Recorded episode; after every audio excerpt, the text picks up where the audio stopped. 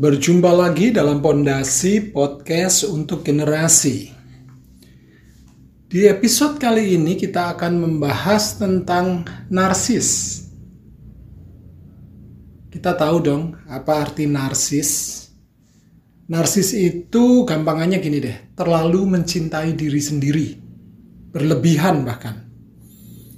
Tapi tanpa sadar kita sering menunjuk orang kan, narsis lo gitu. Padahal sebenarnya kita sendiri sering kali narsis. Saya sendiri kadang-kadang narsis. Buktinya, kalau mau posting sesuatu, kita semua kan pilih foto yang terbaik. Sudah begitu dikasih filter lagi buat tambah bling gitu kan. Muka tambah cantik, tambah ganteng kan gitu. Sebenarnya itu tanpa sadar kita sedang narsis.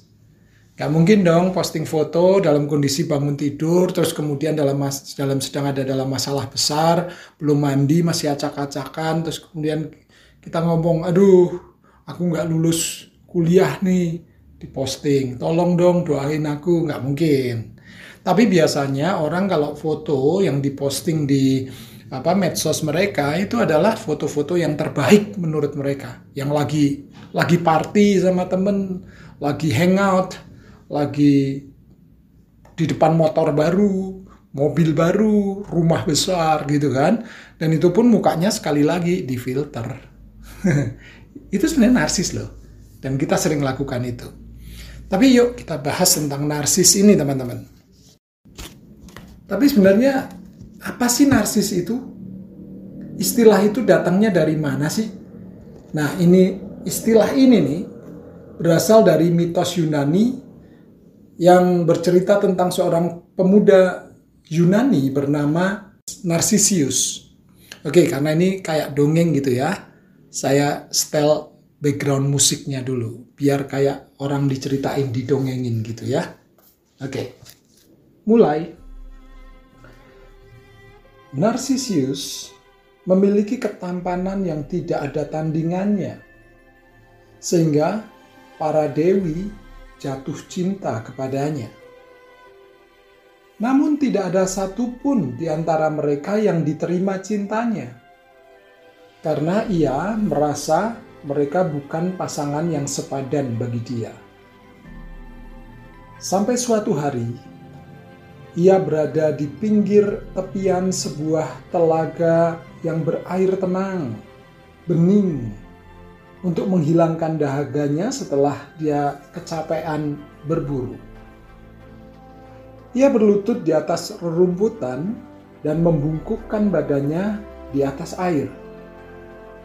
Pada saat itulah ia melihat seseorang di sana yang ketampanannya luar biasa, yang membuatnya heran dan terpesona.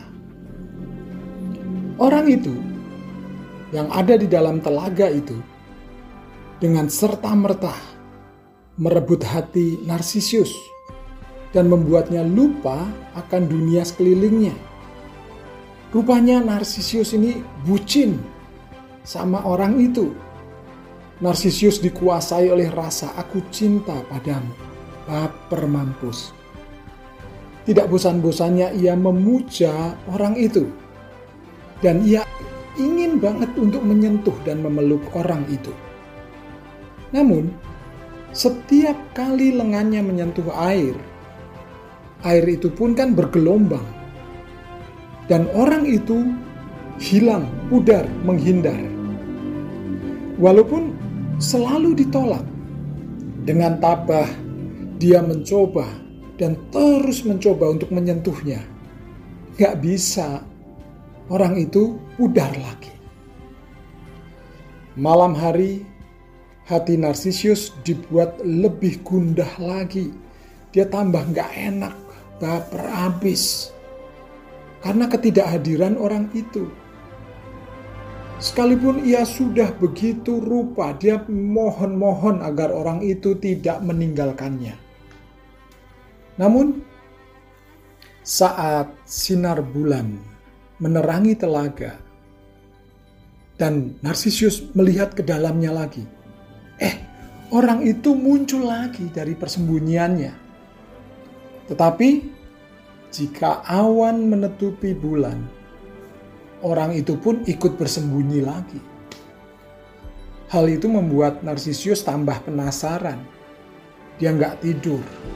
Dia berjaga sepanjang malam karena begitu rindunya untuk melihat wajah kekasih pujaan hatinya. Sesungguhnya, Narsisius ini sangat merana dan dia sangat merasa tertolak. Tetapi udah terlanjur bucin kan? Dia tetap aja tidak ingin satu detik pun berpisah dengan orang itu. Orang itu benar-benar telah mengambil seluruh hidupnya, seluruh perhatiannya. Dan Narsisius mengabdikan seluruh hidupnya bagi kekasihnya itu yang sering ghosting itu loh. Bahkan ia sampai lupa makan, dia lupa tidur. Kehidupan seperti itu dengan cepat membuatnya menjadi kurus. Kesehatannya pun terganggu dan akhirnya Narcisius mati. Teman-teman, saya yakin teman-teman bisa menganalisa akan hal ini kan, kisah ini kan.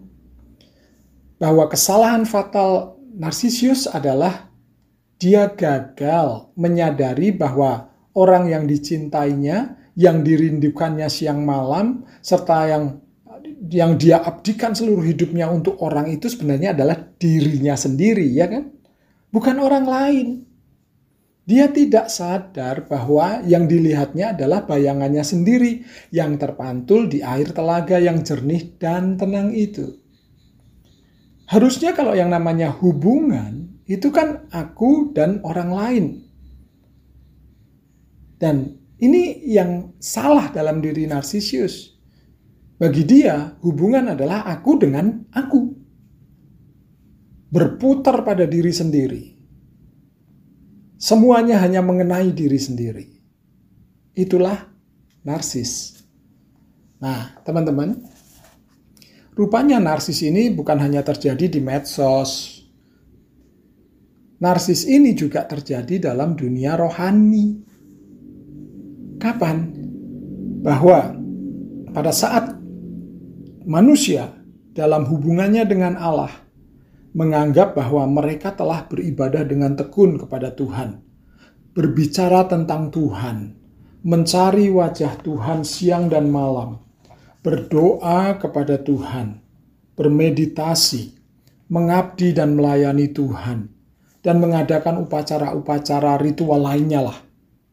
Tapi kenyataannya bukan untuk memuliakan Tuhan, melainkan menggunakan Tuhan untuk menikmati diri sendiri. Pada saat keinginan kita tidak dikabulkan, kita marah. Nah, itu kan fokusnya diri sendiri. Nah, pada saat uh, berdoa tidak dijawab, kemudian baper terus ninggalin gereja, nggak Tuhan-Tuhanan. Ya, itu kan fokusnya diri sendiri. Itu narsis rohani.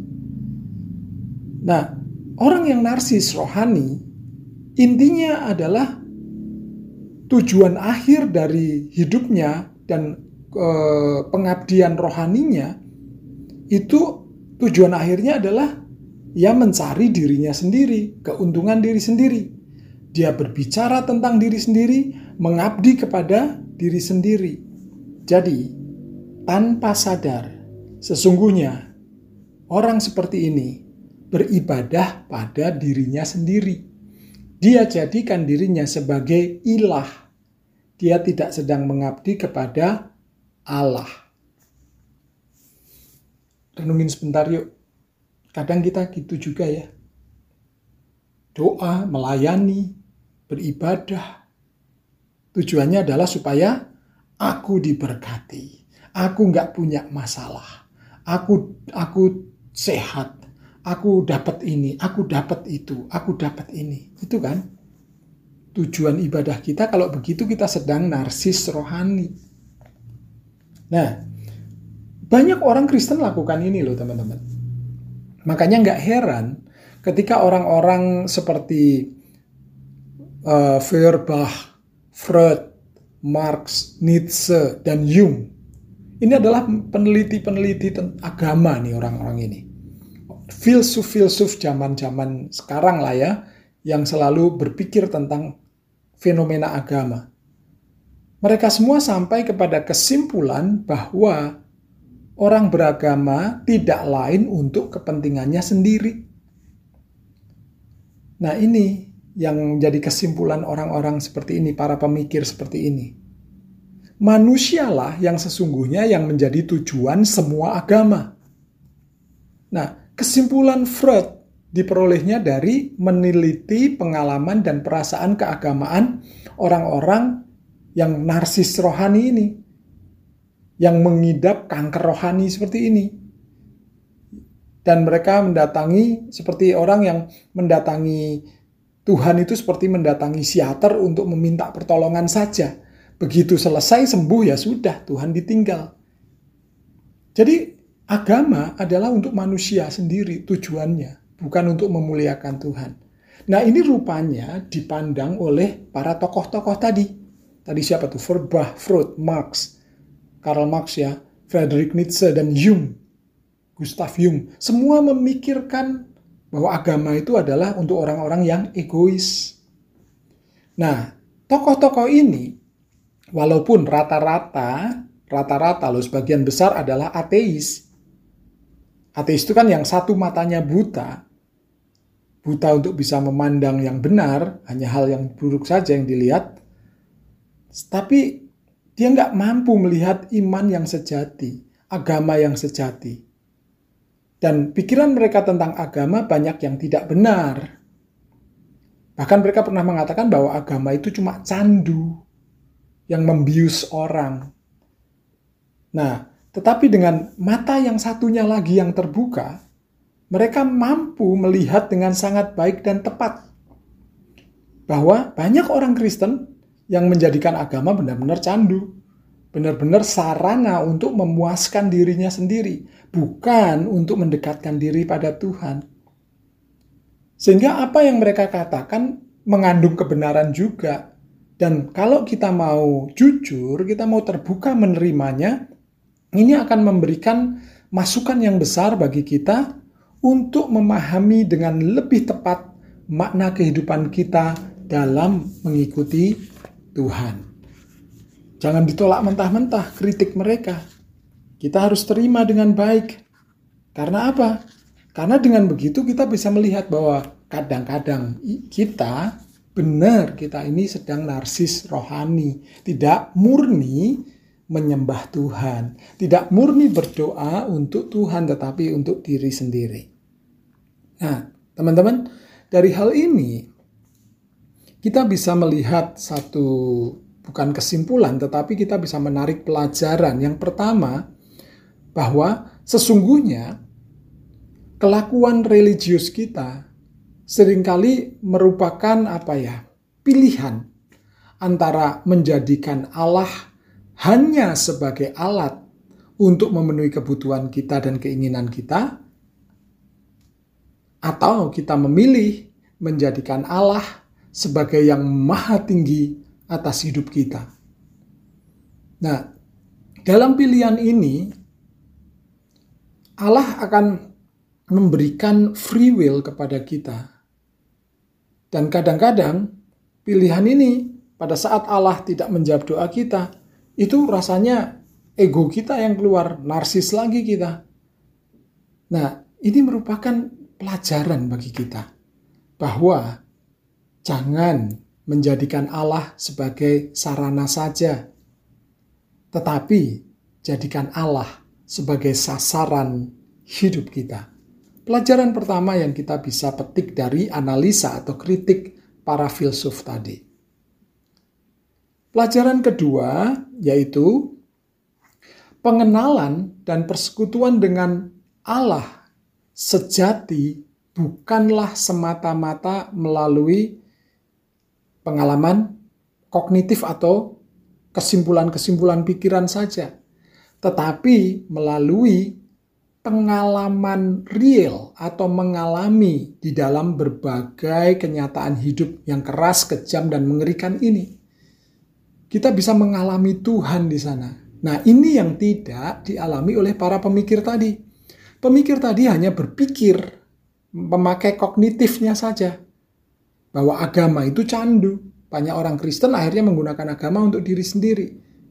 Sehingga mereka banyak yang kecewa, akhirnya mereka meninggalkan agama dan jadi ateis. Tapi sebenarnya Tuhan tidak boleh dipahami hanya secara kognitif saja, pikiran saja, tetapi juga melalui pengalaman real. Bagaimana pada saat menderita orang Kristen harusnya bukan malah menjauhi Allah, tetapi lebih melekat pada saat doanya tidak dijawab, pada saat keinginannya tidak dipenuhi oleh Allah, bukannya baper, marah, tetapi malah semakin mempercayai Allah. Di situlah namanya pengalaman, bukan hanya pikiran, keinginan saja yang kita ingin uh, kejar, tetapi pengalaman bahwa Allah menguatkan pada saat masa-masa sulit. Nah, itu pengalaman yang harus kita juga uh, pertimbangkan dalam mengikut Allah, dalam beragama. Banyak orang kemudian men menjadi Kristen karena pengalaman, bukan karena pikiran. Makanya kesimpulan kedua, kalau kita ingin mengenal Allah, ingin bersekutu dengan Allah, jangan pendekatannya hanya sekedar pikiran. Nanti kita akan jadi filsuf-filsuf ateis kayak mereka tadi. Gitu ya. Nah, sering kali Orang inginnya mengalami Allah itu hanya di saat-saat yang baik, saat diberkati, saat sembuh, saat sukses, saat kaya, gemuk, dan sehat itu kalau Asaf ngomong ya, minggu yang lalu kita bahas Asaf ya. Hanya dalam posisi baik saja kita bisa mengenal Allah. Salah. Harusnya kita mengenal Allah itu malah pada saat kita sedang ada di dalam persoalan. Bukannya kita baper, kita marah, tetapi kita malah mendekat kepada Allah. Kita harus berani belajar mulai meninggalkan narsisme rohani. Bahwa beragama, mempercayai Tuhan, melayani Tuhan bukan untuk kepentingan kita sendiri, tetapi untuk kepentingan Tuhan. Supaya kita nggak narsis, kita nggak berpusat pada diri sendiri, aktivitas agama kita untuk diri sendiri, bukan. Firman Tuhan kan mengatakan bahwa hidupmu bukan kamu lagi, tetapi Yesus dalammu. Karena apa? Hidupmu sudah ditebus dan bukan milikmu, tetapi menjadi milik Kristus sepenuhnya. Hidup kita sudah dimiliki Allah. Jadi dalam kita menjalin hubungan dengan Allah, bukan untuk kepentingan kita lagi, tetapi untuk kepentingan Allah. Tapi jangan takut teman-teman. Bukan berarti, oh kita nggak boleh ngapa-ngapain semua untuk Allah dong. Percayalah bahwa Allah tetap memperhatikan kebutuhanmu, keinginanmu. Tetapi itu semua atas kehendak dan kedaulatan Allah. Jangan maksa. Kalau maksa nggak dapat ngambek. Itulah Kristen-Kristen narsis. Tetapi kita kan nggak narsis kan, kita sedang belajar. Kita bersedia untuk terbuka terhadap Allah, terutama pada saat-saat Allah berkata tidak bagi keinginan kita. Walaupun hal itu mengandung, kadang-kadang membuat iman kita kadang-kadang merasa nggak nyaman, goyah atau apa. Tapi sekali lagi, jangan pernah kecewa dengan Allah. Jangan pernah pahit dengan Allah. Jangan pernah marah dan jangan pernah ingin meninggalkan Tuhan. Karena apa? Kita mau terbuka bahwa hidup kita ini milik Allah. Kalau kita minta sesuatu dan Allah berkata tidak, itu juga hak Allah pemilik hidup kita kan gitu. Dengan cara begitu, kita akan bertumbuh dalam pengenalan kepada Tuhan lebih dalam. Nah, teman-teman, untuk mendorong kita untuk lebih memilih dengan tepat apa yang berkenan bagi Tuhan, bukan bagi diri kita sendiri. Seorang penulis buku terkenal bernama Calvin Miller dalam bukunya Perjalanan ke Dalam Hati Allah, ia menuliskan begini. Allah tidak mengabulkan apa yang kita inginkan tetapi apa yang kita perlukan. Supaya apa yang Allah inginkan terjadi dalam hidup kita. Allah paling tahulah teman-teman apa yang kita inginkan, apa yang kita perlukan. Allah sebagai pemilik hidup kita juga punya keinginan dong. Nah, kadang-kadang keinginan kita tidak dikabulkan supaya keinginan keinginan Allah itu terjadi dalam hidup kita. Karena sebenarnya apa yang Allah inginkan itulah yang kita perlukan, itulah yang kita butuhkan. Karena itu jangan sampai ya teman-teman kita berdosa dengan memiliki pikiran bahwa keinginan kita akan hal-hal duniawi dapat membuat kita menjadi serupa dengan Kristus. Enggak. Kalau misalnya keinginan kita semua dipenuhi supaya kita semakin menjadi orang Kristen yang bersinar serupa dengan Kristus, lihat nih, aku orang Kristen, lihat nih aku diberkati. Lihat nih sebagai orang Kristen, aku tidak kekurangan. Lihat nih sebagai orang Kristen semuanya oke. Okay. Semuanya oh outfitku aja mahal jutaan, rumahku miliaran, mobilku miliaran. Nah, kalau aku begini kan pengen kan jadi orang Kristen. Seolah-olah kita menjadi serupa dengan Kristus kalau semua keinginan kita dipenuhi. Salah. Kalau memang demikian, Oh Allah akan terus memberkati kita se, se apa pun pinginnya kita dikasih, apa pun pinginnya kita dikasih, apa pun pinginnya kita dikasih akan begitu pastinya. Tapi ternyata bukan dengan cara itu kita memuliakan Allah. Pada saat apa yang Allah e, berikan tidak sesuai dengan apa yang kita minta dan kita dengan sukacita menerima karena di situ ada keinginan dan rencana Allah dalam hidup kita, di situlah terang kita bercahaya, di situlah orang melihat bahwa ini orang betul-betul menyembah Allah. Itu yang membuat menarik. Sekarang coba renungkan. Apakah semua keinginan Tuhan Yesus juga dipenuhi oleh Bapa? Enggak kan? Ada satu yang Tuhan Yesus ingini, tetapi Bapa tidak mengabulkan. Yaitu apa? Kalau cawan ini boleh lalu.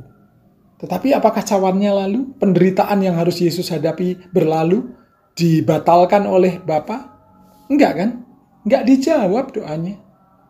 Tetapi ada rencana, keinginan Bapa yang lebih besar supaya melalui penderitaan Yesus, dunia diselamatkan. Lalu dengan dikuatkan oleh malaikat, Yesus menerima dengan sukacita, dengan lapang dada kehendak Allah, bukan kehendaknya, kehendak Allah dalam dirinya. Dan misi, rencana Allah, keinginan Allah tergenapi dalam Yesus Kristus. Hanya orang-orang yang tidak narsis rohani yang bisa menggenapi kehendak Tuhan. Tetapi orang-orang yang narsis rohani, dia tidak akan pernah tumbuh dewasa. Dia akan terus berkonflik dengan Tuhan. Dia akan salah menilai atau salah paham dengan Tuhan. Dan rencana Tuhan tidak tergenapi dalam hidupnya. Teman-teman, Mari kita pikirkan akan hal itu. Dalam perjalanan rohani kita sampai saat ini, masihkah kita narsis rohani? Ataukah betul-betul bahwa hidupku bukan aku lagi, tetapi Yesus yang ada di dalamku? Supaya rencananya terjadi melalui hidupku. Itu dewasa, nggak narsis. Oke teman-teman, renungan kita di pondasi kali ini sampai di sini. Coba sekarang renungkan lagi akan hal ini. Masihkah kita narsis? Think about it. Ciao. Berjumpa lagi dalam pondasi podcast untuk generasi. Di episode kali ini kita akan membahas tentang narsis. Kita tahu dong apa arti narsis. Narsis itu gampangannya gini deh, terlalu mencintai diri sendiri. Berlebihan bahkan. Tapi tanpa sadar kita sering menunjuk orang kan, narsis lo gitu. Padahal sebenarnya kita sendiri sering kali narsis. Saya sendiri kadang-kadang narsis. Buktinya, kalau mau posting sesuatu, kita semua kan pilih foto yang terbaik. Sudah begitu dikasih filter lagi buat tambah bling gitu kan. Muka tambah cantik, tambah ganteng kan gitu. Sebenarnya itu tanpa sadar kita sedang narsis. Gak mungkin dong posting foto dalam kondisi bangun tidur, terus kemudian dalam dalam sedang ada dalam masalah besar, belum mandi, masih acak-acakan, terus kemudian kita ngomong, aduh, aku nggak lulus kuliah nih, diposting, tolong dong doain aku, nggak mungkin. Tapi biasanya orang kalau foto yang diposting di apa medsos mereka itu adalah foto-foto yang terbaik menurut mereka, yang lagi lagi party sama temen, lagi hangout, lagi di depan motor baru, mobil baru, rumah besar gitu kan. Dan itu pun mukanya sekali lagi difilter. itu sebenarnya narsis loh. Dan kita sering lakukan itu. Tapi yuk kita bahas tentang narsis ini teman-teman. Tapi sebenarnya apa sih narsis itu? Istilah itu datangnya dari mana sih?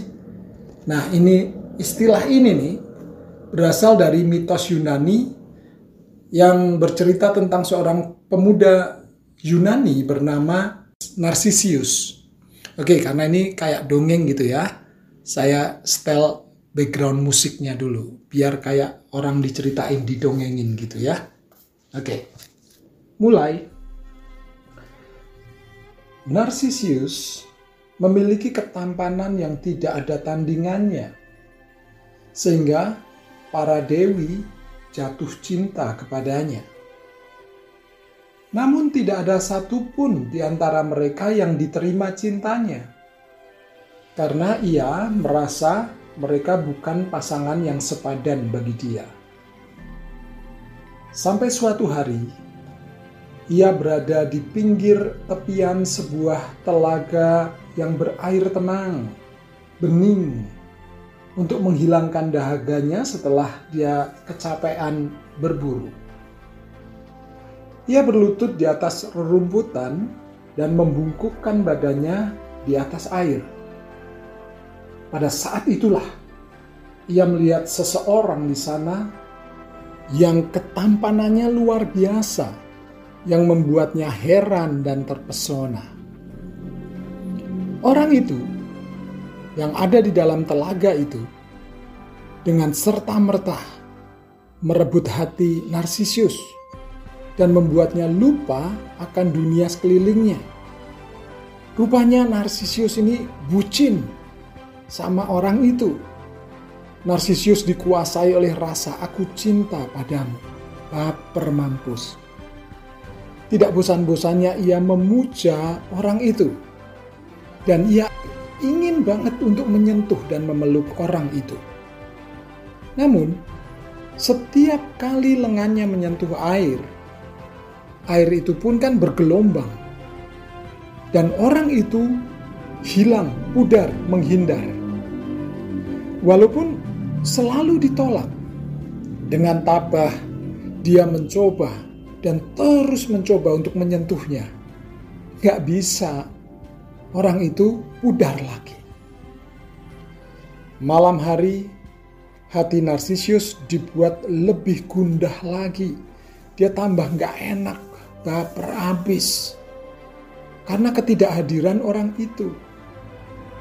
Sekalipun ia sudah begitu rupa, dia mohon-mohon agar orang itu tidak meninggalkannya. Namun, saat sinar bulan menerangi telaga. Dan Narsisus melihat ke dalamnya lagi. Eh, orang itu muncul lagi dari persembunyiannya. Tetapi jika awan menutupi bulan, orang itu pun ikut bersembunyi lagi. Hal itu membuat Narsisus tambah penasaran. Dia nggak tidur. Dia berjaga sepanjang malam karena begitu rindunya untuk melihat wajah kekasih pujaan hatinya. Sesungguhnya, Narsisus ini sangat merana dan dia sangat merasa tertolak. Tetapi udah terlanjur bucin kan. Dia tetap aja tidak ingin satu detik pun berpisah dengan orang itu. Orang itu benar-benar telah mengambil seluruh hidupnya, seluruh perhatiannya. Dan Narsisius mengabdikan seluruh hidupnya bagi kekasihnya itu yang sering ghosting itu loh. Bahkan ia sampai lupa makan, dia lupa tidur. Kehidupan seperti itu dengan cepat membuatnya menjadi kurus. Kesehatannya pun terganggu dan akhirnya Narcisius mati. Teman-teman, saya yakin teman-teman bisa menganalisa akan hal ini kan, kisah ini kan, bahwa kesalahan fatal Narcisius adalah dia gagal menyadari bahwa orang yang dicintainya, yang dirindukannya siang malam, serta yang yang dia abdikan seluruh hidupnya untuk orang itu sebenarnya adalah dirinya sendiri, ya kan? Bukan orang lain. Dia tidak sadar bahwa yang dilihatnya adalah bayangannya sendiri yang terpantul di air telaga yang jernih dan tenang itu. Harusnya kalau yang namanya hubungan itu kan aku dan orang lain. Dan ini yang salah dalam diri Narsisius. Bagi dia, hubungan adalah aku dengan aku. Berputar pada diri sendiri. Semuanya hanya mengenai diri sendiri. Itulah narsis. Nah, teman-teman, rupanya narsis ini bukan hanya terjadi di medsos, Narsis ini juga terjadi dalam dunia rohani. Kapan? Bahwa pada saat manusia dalam hubungannya dengan Allah menganggap bahwa mereka telah beribadah dengan tekun kepada Tuhan, berbicara tentang Tuhan, mencari wajah Tuhan siang dan malam, berdoa kepada Tuhan, bermeditasi, mengabdi dan melayani Tuhan dan mengadakan upacara-upacara ritual lainnya lah. Tapi kenyataannya bukan untuk memuliakan Tuhan, melainkan menggunakan Tuhan untuk menikmati diri sendiri. Pada saat keinginan kita tidak dikabulkan, kita marah. Nah, itu kan fokusnya diri sendiri. Nah, pada saat uh, berdoa tidak dijawab, kemudian baper terus ninggalin gereja, nggak Tuhan-Tuhanan. Ya itu kan fokusnya diri sendiri. Itu narsis rohani. Nah, orang yang narsis rohani intinya adalah tujuan akhir dari hidupnya dan e, pengabdian rohaninya itu tujuan akhirnya adalah ya mencari dirinya sendiri, keuntungan diri sendiri. Dia berbicara tentang diri sendiri, mengabdi kepada diri sendiri. Jadi, tanpa sadar, sesungguhnya orang seperti ini beribadah pada dirinya sendiri. Dia jadikan dirinya sebagai ilah. Dia tidak sedang mengabdi kepada Allah. Renungin sebentar yuk. Kadang kita gitu juga ya. Doa, melayani, beribadah, Tujuannya adalah supaya aku diberkati. Aku nggak punya masalah. Aku aku sehat. Aku dapat ini, aku dapat itu, aku dapat ini. Itu kan tujuan ibadah kita kalau begitu kita sedang narsis rohani. Nah, banyak orang Kristen lakukan ini loh teman-teman. Makanya nggak heran ketika orang-orang seperti uh, Feuerbach, Freud, Marx, Nietzsche, dan Jung. Ini adalah peneliti-peneliti agama nih orang-orang ini. Filsuf-filsuf zaman-zaman sekarang lah ya, yang selalu berpikir tentang fenomena agama. Mereka semua sampai kepada kesimpulan bahwa orang beragama tidak lain untuk kepentingannya sendiri. Nah ini yang menjadi kesimpulan orang-orang seperti ini, para pemikir seperti ini. manusialah yang sesungguhnya yang menjadi tujuan semua agama. Nah, kesimpulan Freud diperolehnya dari meneliti pengalaman dan perasaan keagamaan orang-orang yang narsis rohani ini, yang mengidap kanker rohani seperti ini. Dan mereka mendatangi seperti orang yang mendatangi Tuhan itu seperti mendatangi siater untuk meminta pertolongan saja Begitu selesai sembuh ya sudah, Tuhan ditinggal. Jadi agama adalah untuk manusia sendiri tujuannya, bukan untuk memuliakan Tuhan. Nah ini rupanya dipandang oleh para tokoh-tokoh tadi. Tadi siapa tuh? Verbah, Freud, Marx, Karl Marx ya, Friedrich Nietzsche, dan Jung. Gustav Jung. Semua memikirkan bahwa agama itu adalah untuk orang-orang yang egois. Nah, tokoh-tokoh ini Walaupun rata-rata, rata-rata loh sebagian besar adalah ateis. Ateis itu kan yang satu matanya buta. Buta untuk bisa memandang yang benar, hanya hal yang buruk saja yang dilihat. Tapi dia nggak mampu melihat iman yang sejati, agama yang sejati. Dan pikiran mereka tentang agama banyak yang tidak benar. Bahkan mereka pernah mengatakan bahwa agama itu cuma candu, yang membius orang. Nah, tetapi dengan mata yang satunya lagi yang terbuka, mereka mampu melihat dengan sangat baik dan tepat bahwa banyak orang Kristen yang menjadikan agama benar-benar candu, benar-benar sarana untuk memuaskan dirinya sendiri, bukan untuk mendekatkan diri pada Tuhan. Sehingga apa yang mereka katakan mengandung kebenaran juga, dan kalau kita mau jujur, kita mau terbuka menerimanya, ini akan memberikan masukan yang besar bagi kita untuk memahami dengan lebih tepat makna kehidupan kita dalam mengikuti Tuhan. Jangan ditolak mentah-mentah kritik mereka. Kita harus terima dengan baik.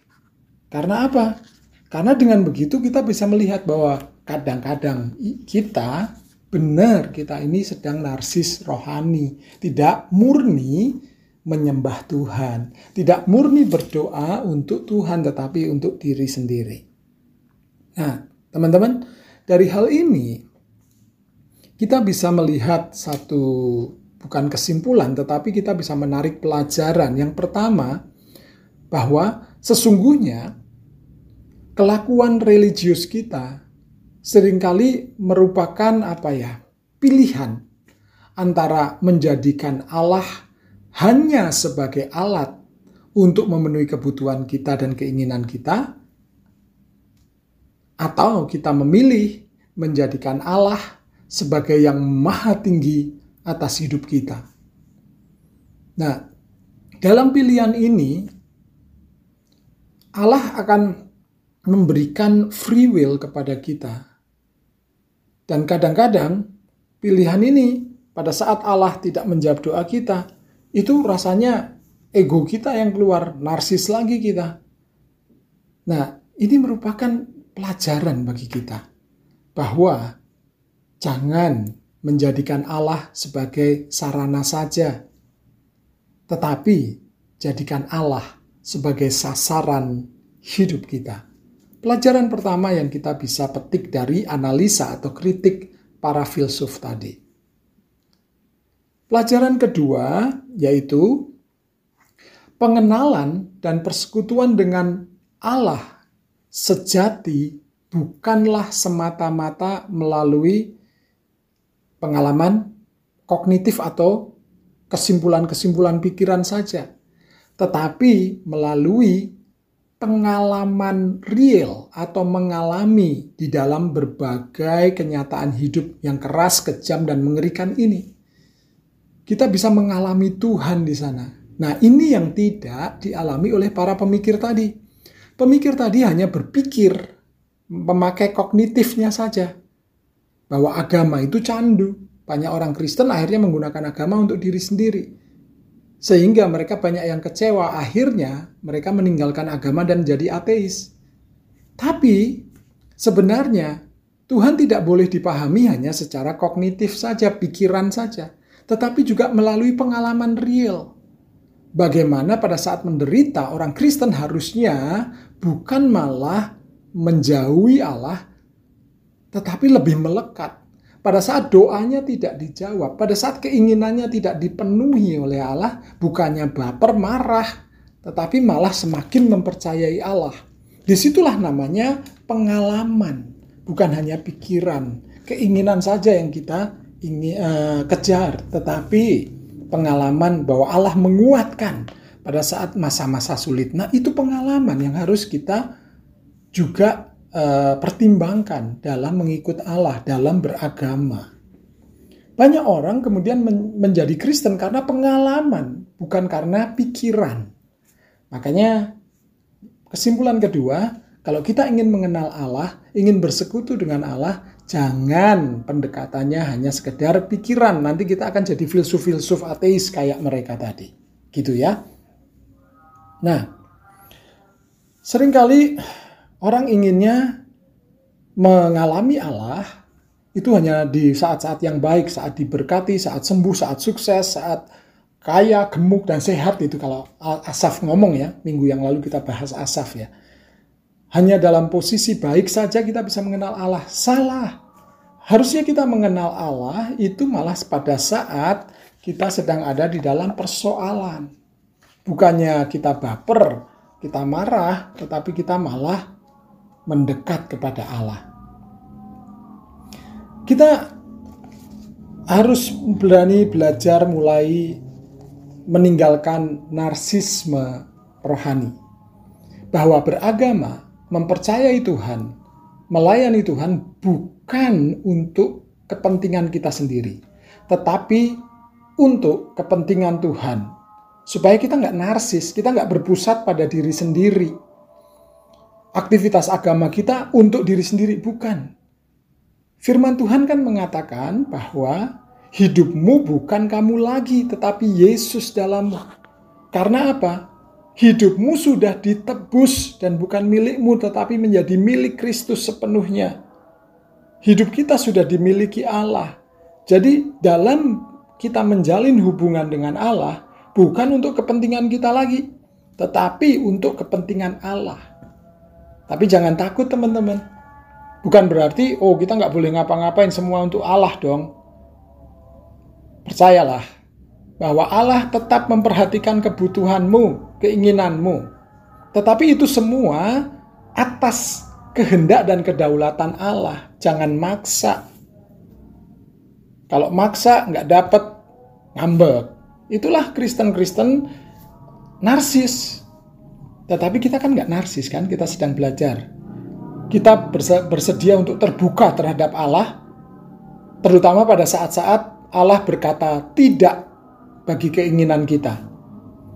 Walaupun hal itu mengandung, kadang-kadang membuat iman kita kadang-kadang merasa nggak nyaman, goyah atau apa. Tapi sekali lagi, jangan pernah kecewa dengan Allah. Jangan pernah pahit dengan Allah. Jangan pernah marah dan jangan pernah ingin meninggalkan Tuhan. Karena apa? Kita mau terbuka bahwa hidup kita ini milik Allah. Kalau kita minta sesuatu dan Allah berkata tidak, itu juga hak Allah pemilik hidup kita kan gitu. Dengan cara begitu, kita akan bertumbuh dalam pengenalan kepada Tuhan lebih dalam. Nah, teman-teman, untuk mendorong kita untuk lebih memilih dengan tepat apa yang berkenan bagi Tuhan, bukan bagi diri kita sendiri.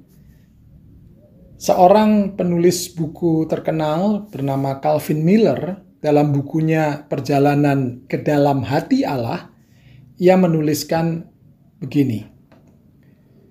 Allah tidak mengabulkan apa yang kita inginkan tetapi apa yang kita perlukan supaya apa yang Allah inginkan terjadi dalam hidup kita. Allah paling tahulah teman-teman apa yang kita inginkan, apa yang kita perlukan. Allah sebagai pemilik hidup kita juga punya keinginan dong. Nah, kadang-kadang keinginan kita tidak dikabulkan supaya keinginan Allah itu terjadi dalam hidup kita. Karena sebenarnya apa yang Allah inginkan itulah yang kita perlukan, itulah yang kita butuhkan. Karena itu jangan sampai ya teman-teman kita berdosa dengan memiliki pikiran bahwa keinginan kita akan hal-hal duniawi dapat membuat kita menjadi serupa dengan Kristus. Enggak. Kalau misalnya keinginan kita semua dipenuhi supaya kita semakin menjadi orang Kristen yang bersinar serupa dengan Kristus, lihat nih, aku orang Kristen, lihat nih aku diberkati, lihat nih sebagai orang Kristen aku tidak kekurangan. Lihat nih sebagai orang Kristen semuanya oke. Okay. Semuanya oh outfitku aja mahal jutaan, rumahku miliaran, mobilku miliaran. Nah, kalau aku begini kan pengen kan jadi orang Kristen. Seolah-olah kita menjadi serupa dengan Kristus kalau semua keinginan kita dipenuhi. Salah. Kalau memang demikian, Oh Allah akan terus memberkati kita se, seapapun pinginnya kita dikasih. Apa pun pinginnya kita dikasih. Apa pun pinginnya kita dikasih akan begitu pastinya. Tapi ternyata bukan dengan cara itu kita memuliakan Allah. Pada saat apa yang Allah eh, berikan tidak sesuai dengan apa yang kita minta dan kita dengan sukacita menerima karena di situ ada keinginan dan rencana Allah dalam hidup kita, di situlah terang kita bercahaya, di situlah orang melihat bahwa ini orang betul-betul menyembah Allah. Itu yang membuat menarik. Sekarang coba renungkan. Apakah semua keinginan Tuhan Yesus juga dipenuhi oleh Bapa? Enggak kan? Ada satu yang Tuhan Yesus ingini, tetapi Bapa tidak mengabulkan. Yaitu apa? Kalau cawan ini boleh lalu. Tetapi apakah cawannya lalu? Penderitaan yang harus Yesus hadapi berlalu? Dibatalkan oleh Bapa? Enggak kan? Enggak dijawab doanya. Tetapi ada rencana, keinginan Bapa yang lebih besar supaya melalui penderitaan Yesus dunia diselamatkan. Lalu dengan dikuatkan oleh malaikat, Yesus menerima dengan sukacita, dengan lapang dada kehendak Allah, bukan kehendaknya, kehendak Allah dalam dirinya. Dan misi, rencana Allah, keinginan Allah tergenapi dalam Yesus Kristus. Hanya orang-orang yang tidak narsis rohani yang bisa menggenapi kehendak Tuhan.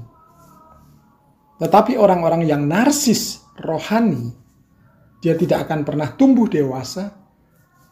Dia akan terus berkonflik dengan Tuhan.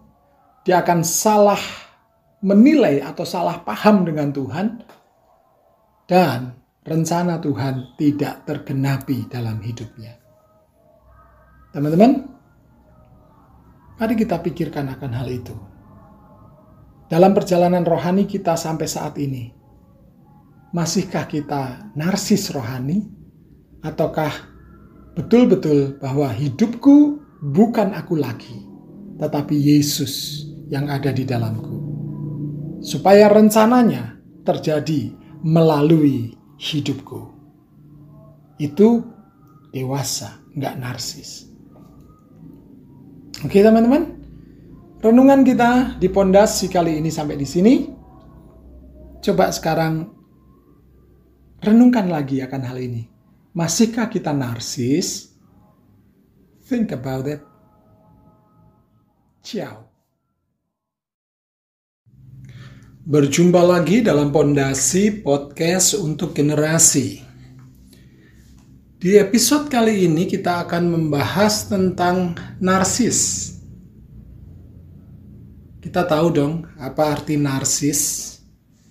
Narsis itu gampangannya gini deh, terlalu mencintai diri sendiri, berlebihan bahkan. Tapi tanpa sadar kita sering menunjuk orang kan, narsis lo gitu. Padahal sebenarnya kita sendiri sering kali narsis. Saya sendiri kadang-kadang narsis. Buktinya, kalau mau posting sesuatu, kita semua kan pilih foto yang terbaik. Sudah begitu dikasih filter lagi buat tambah bling gitu kan. Muka tambah cantik, tambah ganteng kan gitu. Sebenarnya itu tanpa sadar kita sedang narsis.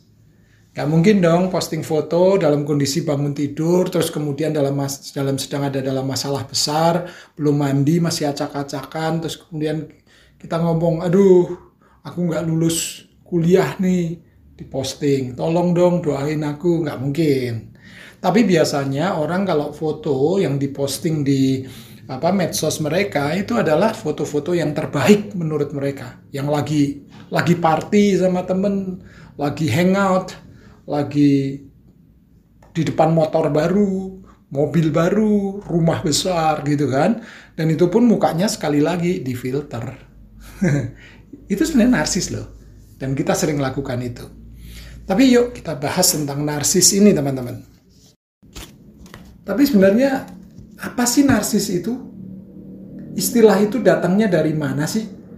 Nah ini istilah ini nih berasal dari mitos Yunani yang bercerita tentang seorang pemuda Yunani bernama Narcisius. Oke, karena ini kayak dongeng gitu ya.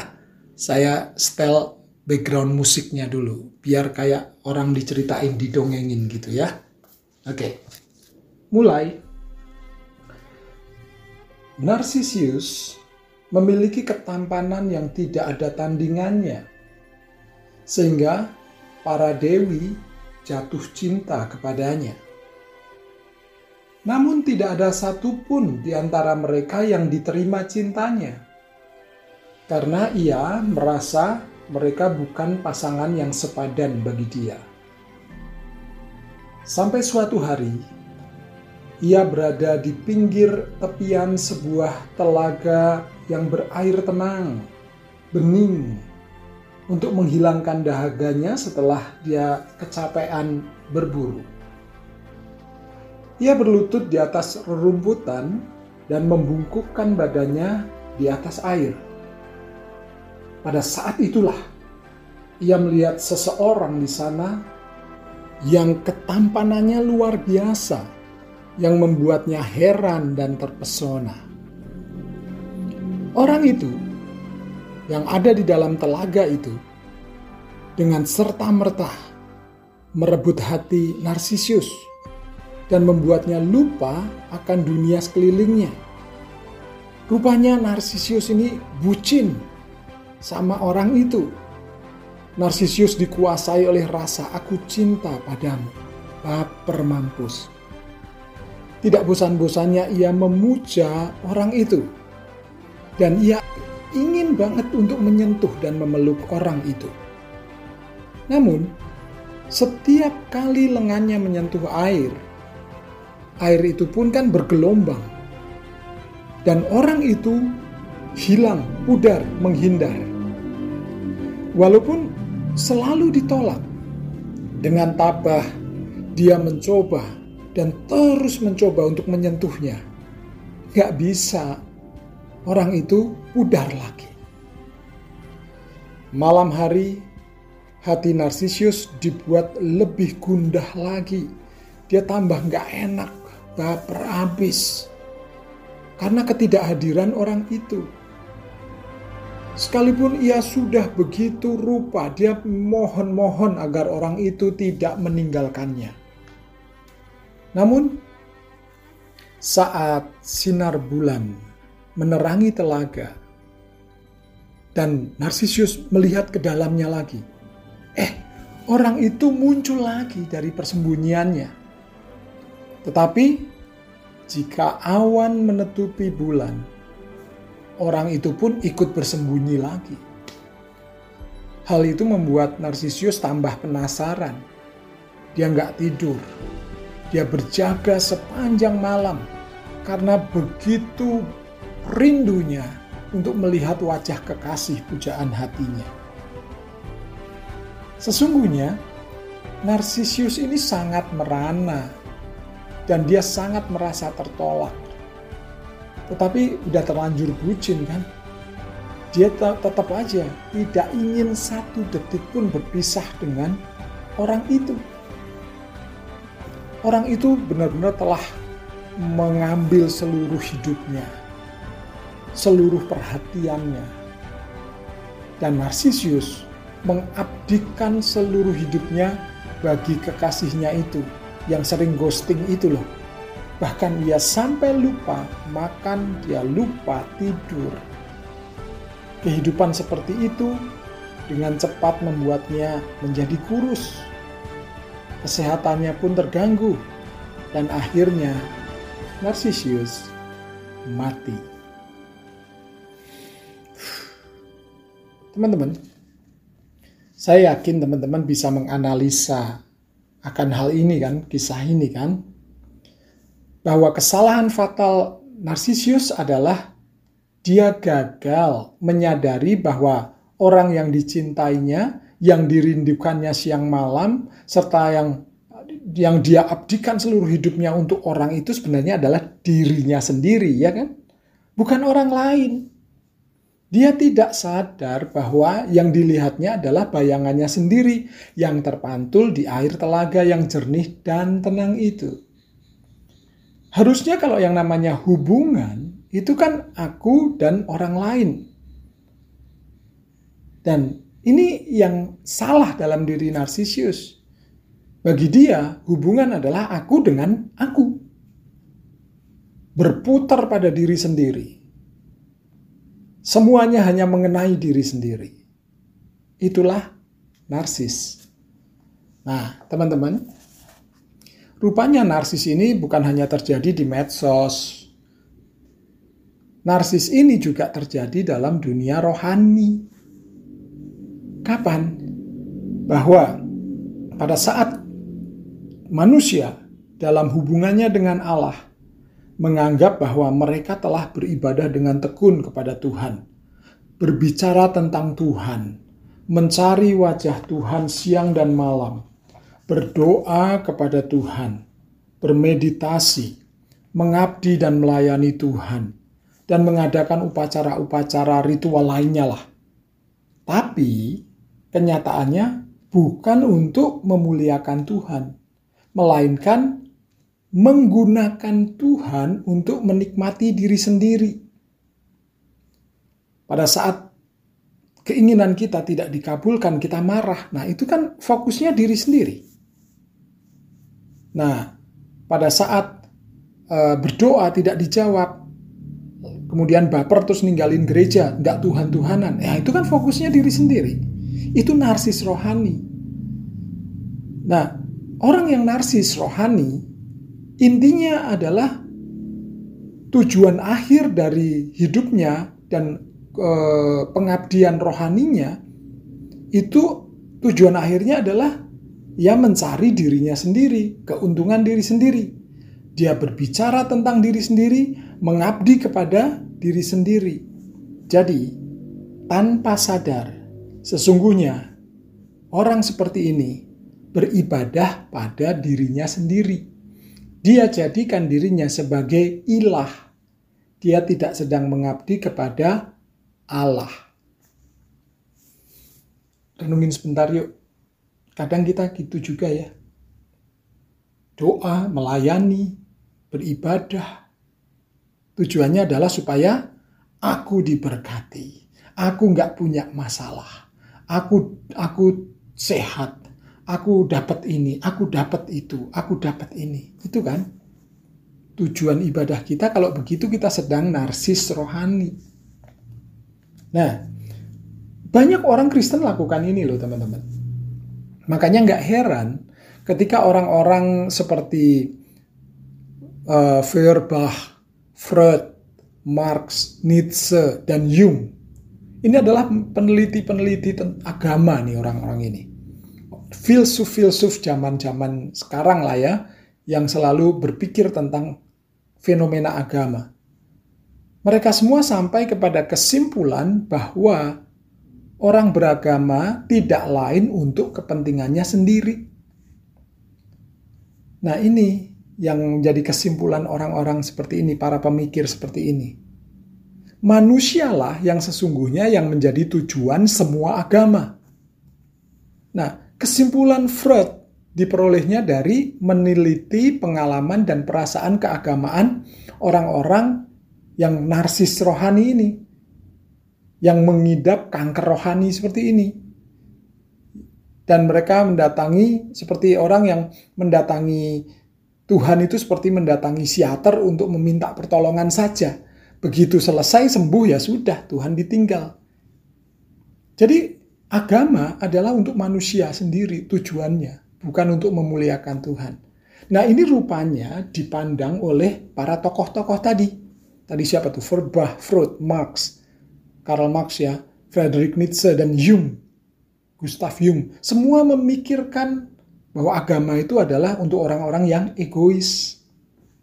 Nah, tokoh-tokoh ini, walaupun rata-rata, rata-rata loh sebagian besar adalah ateis.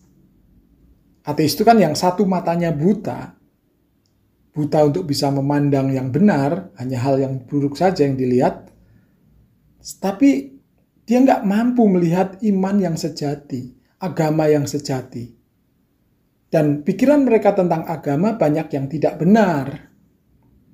Bahkan mereka pernah mengatakan bahwa agama itu cuma candu yang membius orang. Nah, tetapi dengan mata yang satunya lagi yang terbuka, mereka mampu melihat dengan sangat baik dan tepat bahwa banyak orang Kristen yang menjadikan agama benar-benar candu benar-benar sarana untuk memuaskan dirinya sendiri, bukan untuk mendekatkan diri pada Tuhan. Sehingga apa yang mereka katakan mengandung kebenaran juga. Dan kalau kita mau jujur, kita mau terbuka menerimanya, ini akan memberikan masukan yang besar bagi kita untuk memahami dengan lebih tepat makna kehidupan kita dalam mengikuti Tuhan. Jangan ditolak mentah-mentah kritik mereka. Kita harus terima dengan baik. Karena apa? Karena dengan begitu kita bisa melihat bahwa kadang-kadang kita benar kita ini sedang narsis rohani, tidak murni menyembah Tuhan, tidak murni berdoa untuk Tuhan tetapi untuk diri sendiri. Nah, teman-teman, dari hal ini kita bisa melihat satu bukan kesimpulan, tetapi kita bisa menarik pelajaran. Yang pertama, bahwa sesungguhnya kelakuan religius kita sering kali merupakan apa ya? pilihan antara menjadikan Allah hanya sebagai alat untuk memenuhi kebutuhan kita dan keinginan kita atau kita memilih menjadikan Allah sebagai yang maha tinggi atas hidup kita. Nah, dalam pilihan ini, Allah akan memberikan free will kepada kita. Dan kadang-kadang pilihan ini pada saat Allah tidak menjawab doa kita, itu rasanya ego kita yang keluar, narsis lagi kita. Nah, ini merupakan pelajaran bagi kita bahwa jangan menjadikan Allah sebagai sarana saja, tetapi jadikan Allah sebagai sasaran hidup kita. Pelajaran pertama yang kita bisa petik dari analisa atau kritik para filsuf tadi. Pelajaran kedua yaitu pengenalan dan persekutuan dengan Allah sejati bukanlah semata-mata melalui pengalaman kognitif atau kesimpulan-kesimpulan pikiran saja, tetapi melalui pengalaman real atau mengalami di dalam berbagai kenyataan hidup yang keras, kejam, dan mengerikan ini. Kita bisa mengalami Tuhan di sana. Nah, ini yang tidak dialami oleh para pemikir tadi. Pemikir tadi hanya berpikir, memakai kognitifnya saja bahwa agama itu candu. Banyak orang Kristen akhirnya menggunakan agama untuk diri sendiri. Sehingga mereka banyak yang kecewa, akhirnya mereka meninggalkan agama dan jadi ateis. Tapi sebenarnya Tuhan tidak boleh dipahami hanya secara kognitif saja, pikiran saja, tetapi juga melalui pengalaman real. Bagaimana pada saat menderita orang Kristen harusnya bukan malah menjauhi Allah, tetapi lebih melekat. Pada saat doanya tidak dijawab, pada saat keinginannya tidak dipenuhi oleh Allah, bukannya baper, marah, tetapi malah semakin mempercayai Allah. Di situlah namanya pengalaman, bukan hanya pikiran, keinginan saja yang kita ingin uh, kejar, tetapi pengalaman bahwa Allah menguatkan pada saat masa-masa sulit. Nah, itu pengalaman yang harus kita juga uh, pertimbangkan dalam mengikut Allah, dalam beragama. Banyak orang kemudian men menjadi Kristen karena pengalaman, bukan karena pikiran. Makanya kesimpulan kedua, kalau kita ingin mengenal Allah, ingin bersekutu dengan Allah, Jangan pendekatannya hanya sekedar pikiran. Nanti kita akan jadi filsuf-filsuf ateis kayak mereka tadi. Gitu ya. Nah, sering kali orang inginnya mengalami Allah itu hanya di saat-saat yang baik, saat diberkati, saat sembuh, saat sukses, saat kaya, gemuk, dan sehat itu kalau Asaf ngomong ya, minggu yang lalu kita bahas Asaf ya. Hanya dalam posisi baik saja kita bisa mengenal Allah. Salah.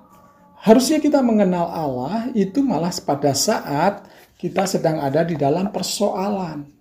Bukannya kita baper, kita marah, tetapi kita malah mendekat kepada Allah. Kita harus berani belajar mulai meninggalkan narsisme rohani.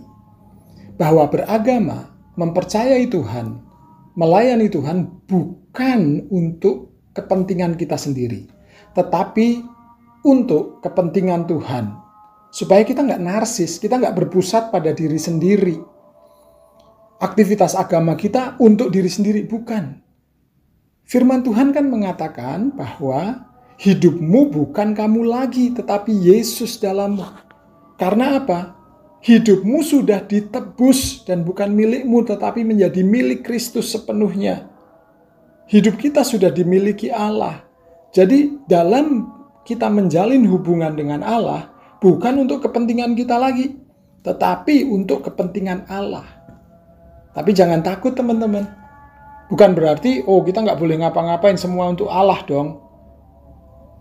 Percayalah, bahwa Allah tetap memperhatikan kebutuhanmu, keinginanmu. Tetapi itu semua atas kehendak dan kedaulatan Allah. Jangan maksa.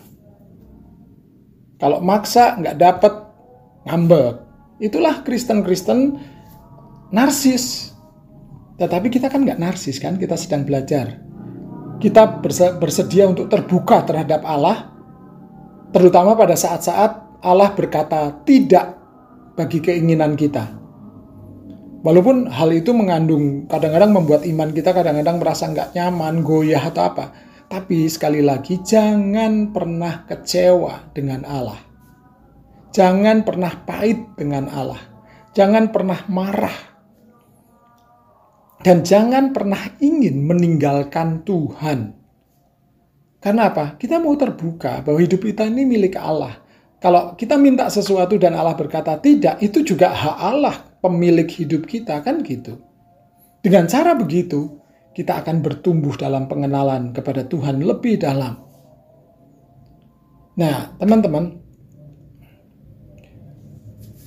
untuk mendorong kita untuk lebih memilih dengan tepat apa yang berkenan bagi Tuhan, bukan bagi diri kita sendiri, Seorang penulis buku terkenal bernama Calvin Miller dalam bukunya Perjalanan ke Dalam Hati Allah, ia menuliskan begini.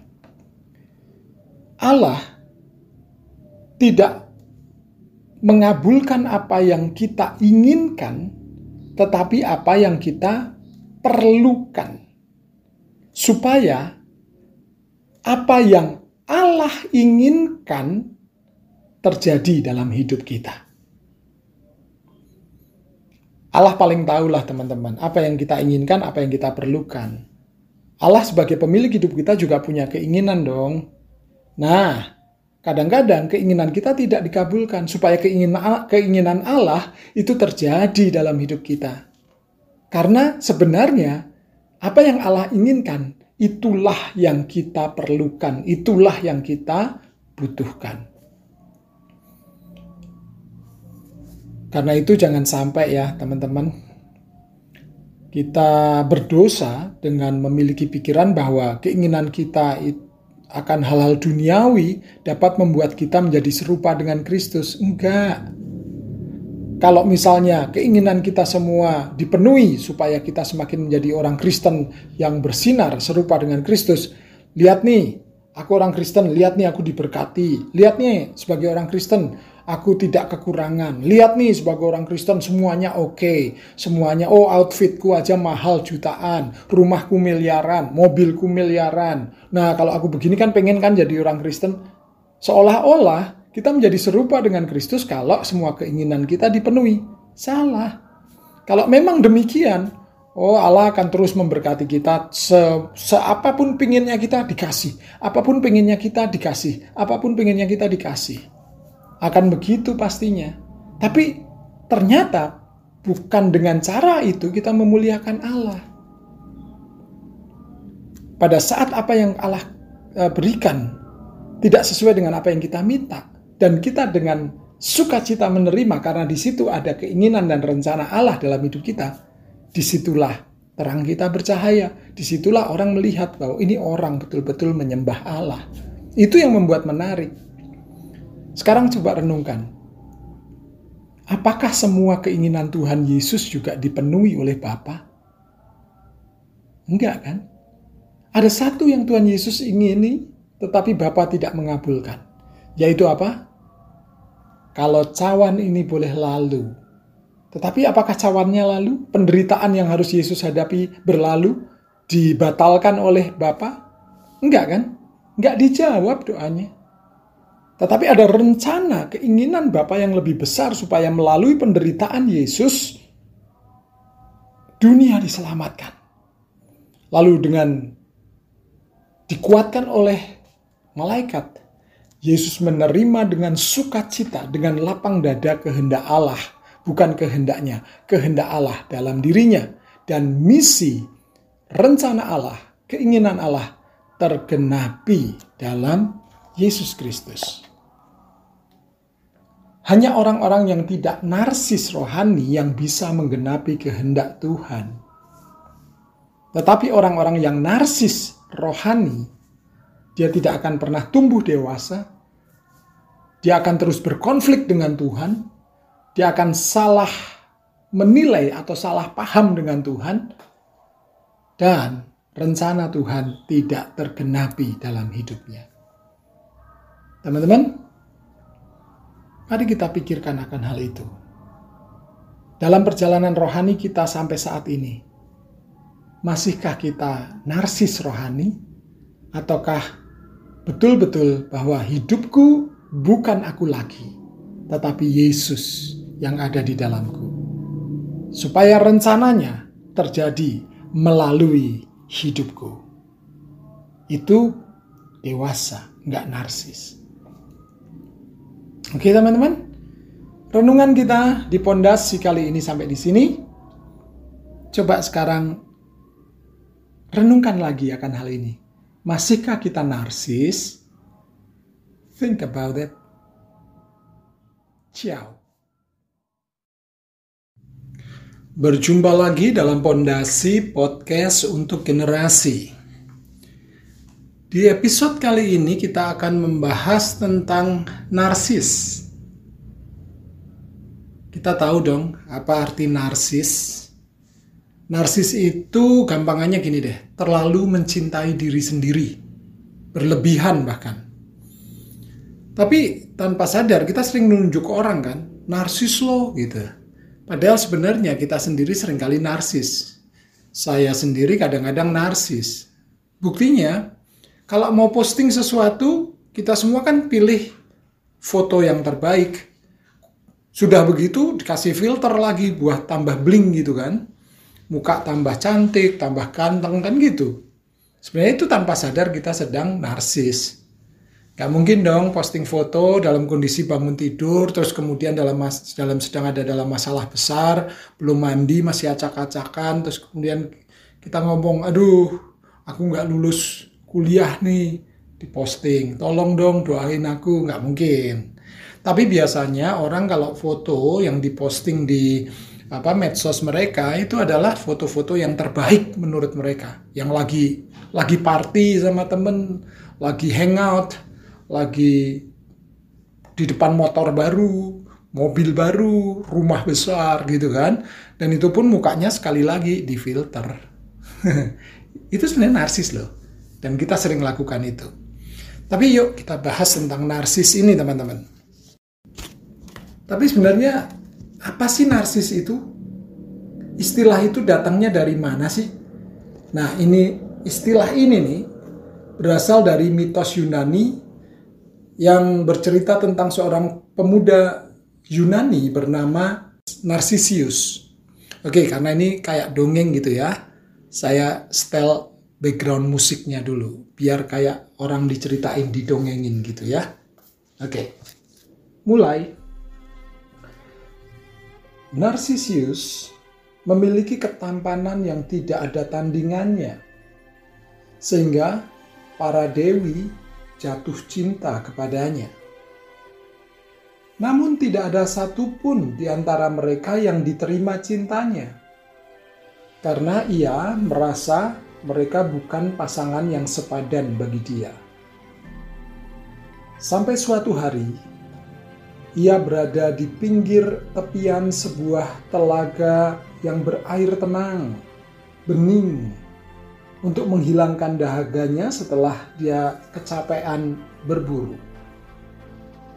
Ia berlutut di atas rerumputan dan membungkukkan badannya di atas air. Pada saat itulah ia melihat seseorang di sana yang ketampanannya luar biasa yang membuatnya heran dan terpesona. Orang itu yang ada di dalam telaga itu dengan serta-merta merebut hati Narsisus dan membuatnya lupa akan dunia sekelilingnya. Rupanya Narsisus ini bucin sama orang itu. Narsisus dikuasai oleh rasa aku cinta padamu. Baper mampus. Tidak bosan-bosannya ia memuja orang itu. Dan ia ingin banget untuk menyentuh dan memeluk orang itu. Namun, setiap kali lengannya menyentuh air, air itu pun kan bergelombang. Dan orang itu hilang, pudar, menghindar. Walaupun selalu ditolak, dengan tabah dia mencoba dan terus mencoba untuk menyentuhnya. Gak bisa, orang itu pudar lagi. Malam hari, hati Narsisus dibuat lebih gundah lagi. Dia tambah gak enak, baper habis. Karena ketidakhadiran orang itu. Sekalipun ia sudah begitu rupa, dia mohon-mohon agar orang itu tidak meninggalkannya. Namun, saat sinar bulan menerangi telaga dan Narsisus melihat ke dalamnya lagi, eh, orang itu muncul lagi dari persembunyiannya. Tetapi, jika awan menutupi bulan, orang itu pun ikut bersembunyi lagi. Hal itu membuat Narsisus tambah penasaran. Dia nggak tidur, dia berjaga sepanjang malam karena begitu rindunya untuk melihat wajah kekasih pujaan hatinya. Sesungguhnya, Narsisus ini sangat merana dan dia sangat merasa tertolak. Tetapi udah terlanjur bucin kan? Dia tetap aja tidak ingin satu detik pun berpisah dengan orang itu orang itu benar-benar telah mengambil seluruh hidupnya, seluruh perhatiannya. Dan Narsisus mengabdikan seluruh hidupnya bagi kekasihnya itu yang sering ghosting itu loh. Bahkan dia sampai lupa makan, dia lupa tidur. Kehidupan seperti itu dengan cepat membuatnya menjadi kurus, kesehatannya pun terganggu, dan akhirnya Narcissus mati. Teman-teman, Saya yakin teman-teman bisa menganalisa akan hal ini kan, kisah ini kan.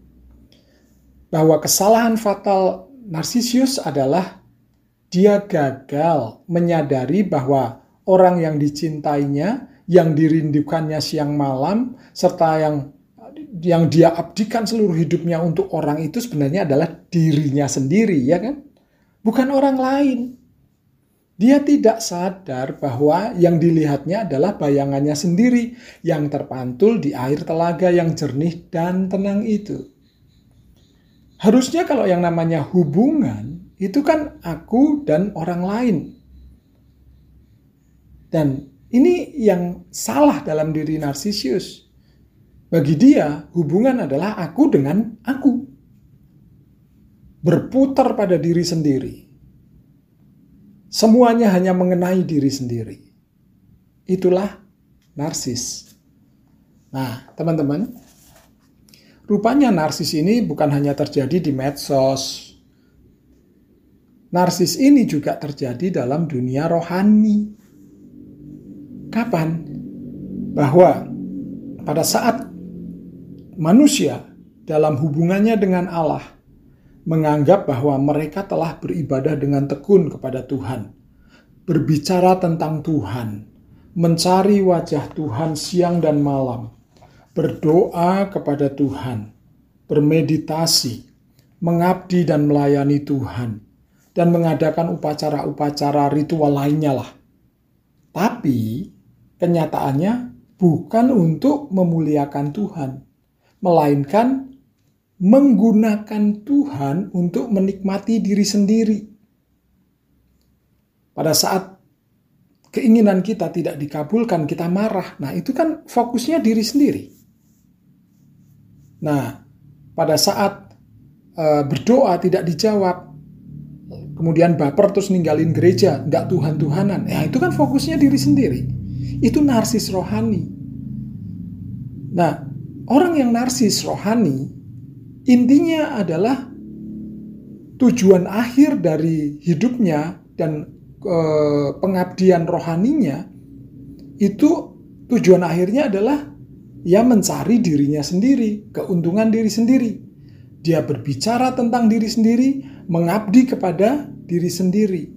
Jadi, tanpa sadar, sesungguhnya orang seperti ini beribadah pada dirinya sendiri. Dia jadikan dirinya sebagai ilah. Dia tidak sedang mengabdi kepada Allah. Renungin sebentar yuk. Kadang kita gitu juga ya. Doa, melayani, beribadah. Tujuannya adalah supaya aku diberkati. Aku nggak punya masalah. Aku aku sehat aku dapat ini, aku dapat itu, aku dapat ini. Itu kan tujuan ibadah kita kalau begitu kita sedang narsis rohani. Nah, banyak orang Kristen lakukan ini loh teman-teman. Makanya nggak heran ketika orang-orang seperti uh, Feuerbach, Freud, Marx, Nietzsche, dan Jung. Ini adalah peneliti-peneliti agama nih orang-orang ini filsuf-filsuf zaman-zaman sekarang lah ya, yang selalu berpikir tentang fenomena agama. Mereka semua sampai kepada kesimpulan bahwa orang beragama tidak lain untuk kepentingannya sendiri. Nah, ini yang menjadi kesimpulan orang-orang seperti ini, para pemikir seperti ini. Manusialah yang sesungguhnya yang menjadi tujuan semua agama. Nah, Kesimpulan Freud diperolehnya dari meneliti pengalaman dan perasaan keagamaan orang-orang yang narsis rohani ini, yang mengidap kanker rohani seperti ini. Dan mereka mendatangi seperti orang yang mendatangi Tuhan itu seperti mendatangi siater untuk meminta pertolongan saja. Begitu selesai sembuh ya sudah, Tuhan ditinggal. Jadi Agama adalah untuk manusia sendiri tujuannya, bukan untuk memuliakan Tuhan. Nah ini rupanya dipandang oleh para tokoh-tokoh tadi. Tadi siapa tuh? Feuerbach, Freud, Marx, Karl Marx ya, Friedrich Nietzsche, dan Jung. Gustav Jung, semua memikirkan bahwa agama itu adalah untuk orang-orang yang egois.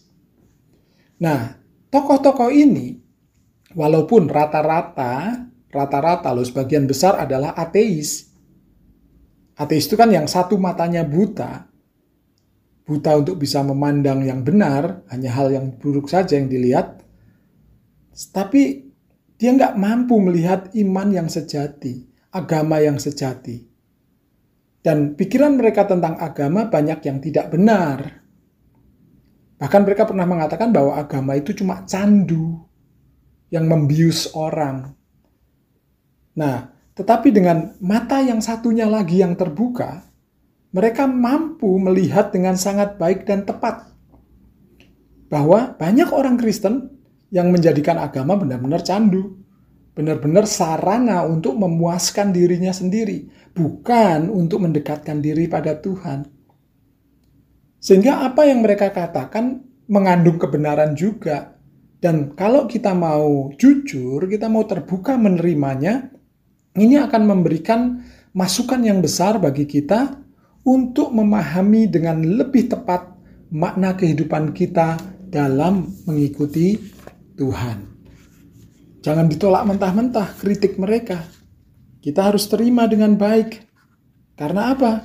Karena dengan begitu kita bisa melihat bahwa kadang-kadang kita benar kita ini sedang narsis rohani, tidak murni menyembah Tuhan, tidak murni berdoa untuk Tuhan tetapi untuk diri sendiri.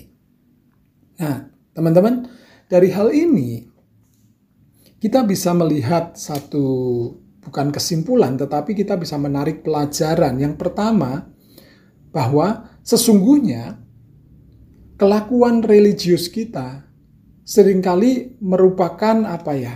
pilihan antara menjadikan Allah hanya sebagai alat untuk memenuhi kebutuhan kita dan keinginan kita atau kita memilih menjadikan Allah sebagai yang maha tinggi atas hidup kita. Nah, dalam pilihan ini, Allah akan memberikan free will kepada kita. Dan kadang-kadang pilihan ini pada saat Allah tidak menjawab doa kita, itu rasanya ego kita yang keluar, narsis lagi kita. Nah, ini merupakan pelajaran bagi kita bahwa jangan menjadikan Allah sebagai sarana saja, tetapi jadikan Allah sebagai sasaran hidup kita. Pelajaran pertama yang kita bisa petik dari analisa atau kritik para filsuf tadi. Pelajaran kedua yaitu pengenalan dan persekutuan dengan Allah sejati bukanlah semata-mata melalui pengalaman kognitif atau kesimpulan-kesimpulan pikiran saja, tetapi melalui pengalaman real atau mengalami di dalam berbagai kenyataan hidup yang keras, kejam, dan mengerikan ini. Kita bisa mengalami Tuhan di sana. Nah, ini yang tidak dialami oleh para pemikir tadi. Pemikir tadi hanya berpikir, memakai kognitifnya saja bahwa agama itu candu. Banyak orang Kristen akhirnya menggunakan agama untuk diri sendiri. Sehingga mereka banyak yang kecewa, akhirnya mereka meninggalkan agama dan jadi ateis. Tapi sebenarnya Tuhan tidak boleh dipahami hanya secara kognitif saja, pikiran saja, tetapi juga melalui pengalaman real. Bagaimana pada saat menderita orang Kristen harusnya bukan malah menjauhi Allah, tetapi lebih melekat. Pada saat doanya tidak dijawab, pada saat keinginannya tidak dipenuhi oleh Allah, bukannya baper marah, tetapi malah semakin mempercayai Allah. Di situlah namanya pengalaman, bukan hanya pikiran, keinginan saja yang kita ingin uh, kejar, tetapi pengalaman bahwa Allah menguatkan pada saat masa-masa sulit. Nah, itu pengalaman yang harus kita juga uh, pertimbangkan dalam mengikut Allah, dalam beragama. Banyak orang kemudian men menjadi Kristen karena pengalaman, bukan karena pikiran. Makanya kesimpulan kedua, kalau kita ingin mengenal Allah, ingin bersekutu dengan Allah, jangan pendekatannya hanya sekedar pikiran. Nanti kita akan jadi filsuf-filsuf ateis kayak mereka tadi. Gitu ya. Nah, sering kali orang inginnya mengalami Allah itu hanya di saat-saat yang baik, saat diberkati, saat sembuh, saat sukses, saat kaya, gemuk, dan sehat itu kalau Asaf ngomong ya, minggu yang lalu kita bahas Asaf ya. Hanya dalam posisi baik saja kita bisa mengenal Allah. Salah. Harusnya kita mengenal Allah itu malah pada saat kita sedang ada di dalam persoalan. Bukannya kita baper, kita marah, tetapi kita malah mendekat kepada Allah. Kita harus berani belajar mulai meninggalkan narsisme rohani. Bahwa beragama, mempercayai Tuhan, melayani Tuhan bukan untuk kepentingan kita sendiri, tetapi untuk kepentingan Tuhan. Supaya kita nggak narsis, kita nggak berpusat pada diri sendiri. Aktivitas agama kita untuk diri sendiri, bukan. Firman Tuhan kan mengatakan bahwa hidupmu bukan kamu lagi, tetapi Yesus dalammu. Karena apa? Hidupmu sudah ditebus dan bukan milikmu, tetapi menjadi milik Kristus sepenuhnya. Hidup kita sudah dimiliki Allah. Jadi, dalam kita menjalin hubungan dengan Allah, bukan untuk kepentingan kita lagi, tetapi untuk kepentingan Allah. Tapi jangan takut, teman-teman Bukan berarti, oh kita nggak boleh ngapa-ngapain semua untuk Allah dong. Percayalah bahwa Allah tetap memperhatikan kebutuhanmu, keinginanmu. Tetapi itu semua atas kehendak dan kedaulatan Allah. Jangan maksa. Kalau maksa nggak dapat ngambek. Itulah Kristen-Kristen narsis. Tetapi kita kan nggak narsis kan, kita sedang belajar kita bersedia untuk terbuka terhadap Allah, terutama pada saat-saat Allah berkata tidak bagi keinginan kita. Walaupun hal itu mengandung, kadang-kadang membuat iman kita kadang-kadang merasa nggak nyaman, goyah atau apa. Tapi sekali lagi, jangan pernah kecewa dengan Allah. Jangan pernah pahit dengan Allah. Jangan pernah marah dan jangan pernah ingin meninggalkan Tuhan. Karena apa? Kita mau terbuka bahwa hidup kita ini milik Allah.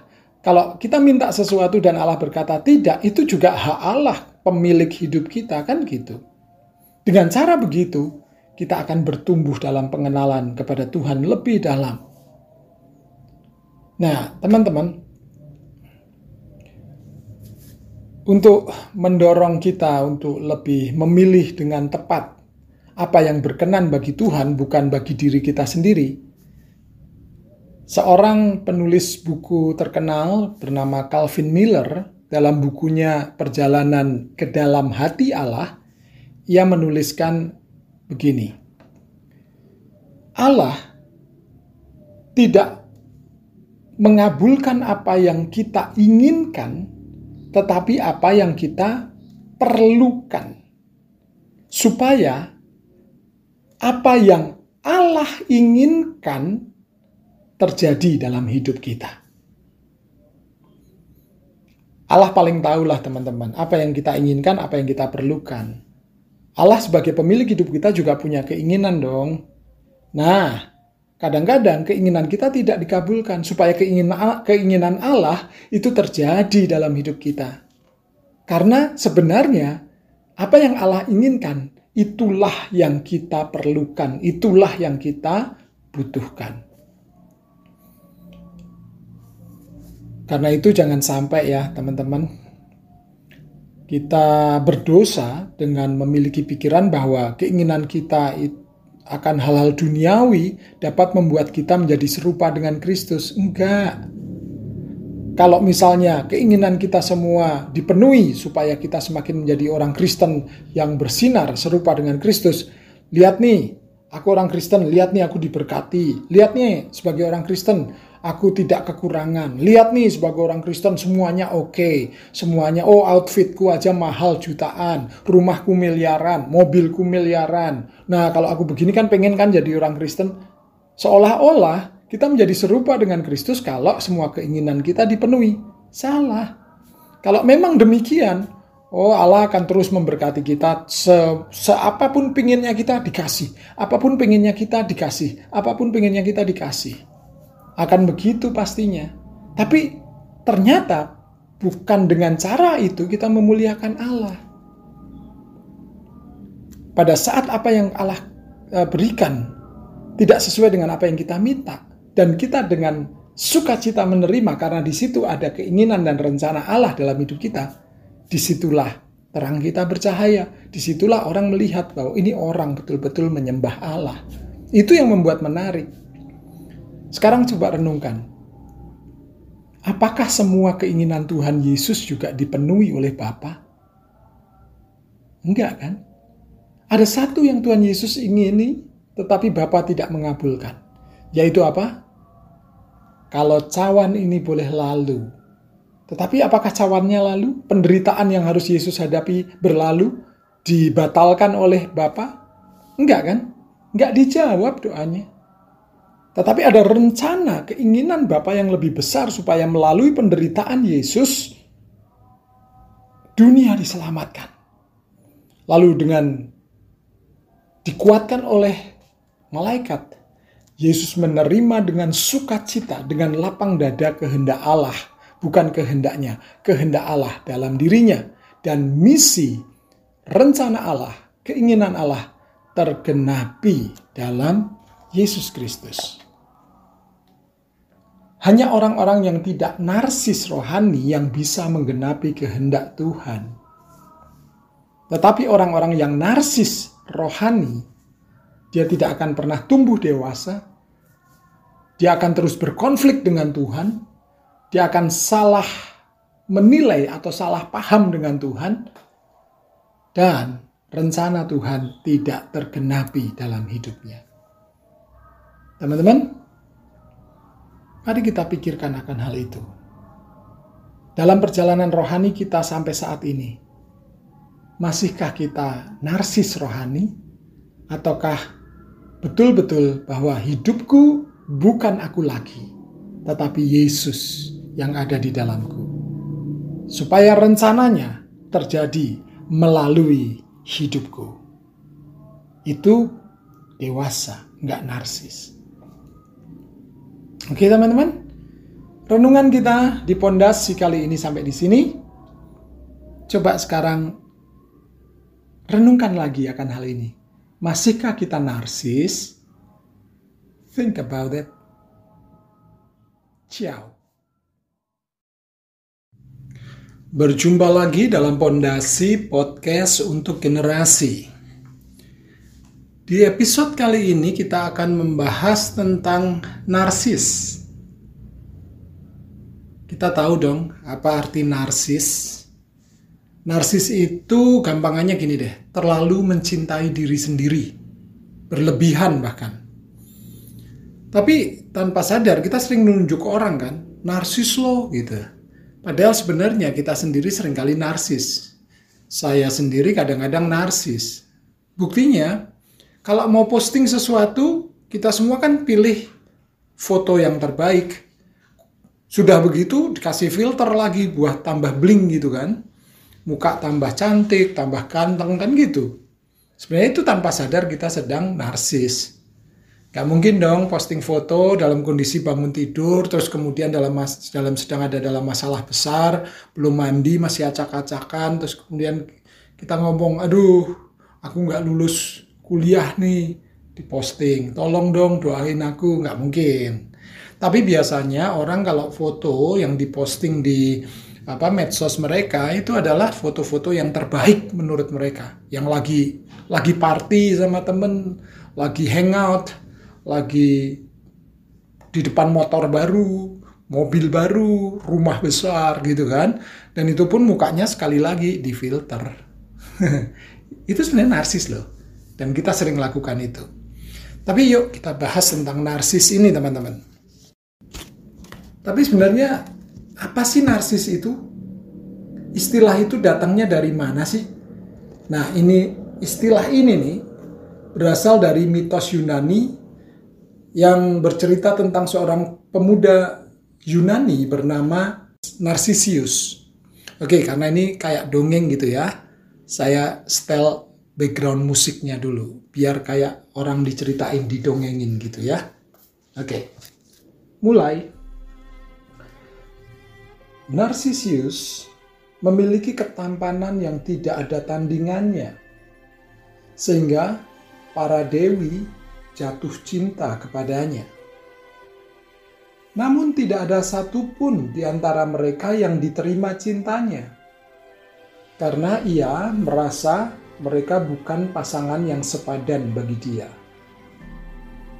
Sampai suatu hari, ia berada di pinggir tepian sebuah telaga yang berair tenang, bening, untuk menghilangkan dahaganya setelah dia kecapean berburu. Ia berlutut di atas rerumputan dan membungkukkan badannya di atas air.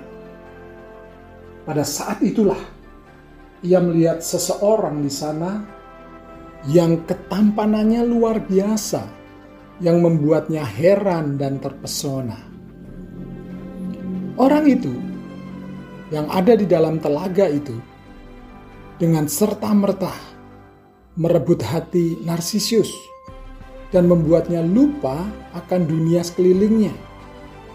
Rupanya Narsisius ini bucin sama orang itu. Narsisius dikuasai oleh rasa aku cinta padamu. Baper mampus. Tidak bosan-bosannya ia memuja orang itu. Dan ia ingin banget untuk menyentuh dan memeluk orang itu. Namun, setiap kali lengannya menyentuh air, air itu pun kan bergelombang. Dan orang itu hilang, pudar, menghindar. Walaupun selalu ditolak, dengan tabah dia mencoba dan terus mencoba untuk menyentuhnya. Gak bisa, orang itu pudar lagi. Malam hari, hati Narsisius dibuat lebih gundah lagi. Dia tambah gak enak baper habis karena ketidakhadiran orang itu. Sekalipun ia sudah begitu rupa, dia mohon-mohon agar orang itu tidak meninggalkannya. Namun, saat sinar bulan menerangi telaga, dan Narsisus melihat ke dalamnya lagi, eh, orang itu muncul lagi dari persembunyiannya. Tetapi jika awan menutupi bulan, orang itu pun ikut bersembunyi lagi. Hal itu membuat Narsisius tambah penasaran. Dia nggak tidur. Dia berjaga sepanjang malam karena begitu rindunya untuk melihat wajah kekasih pujaan hatinya. Sesungguhnya, Narsisius ini sangat merana dan dia sangat merasa tertolak. Tetapi udah terlanjur bucin kan.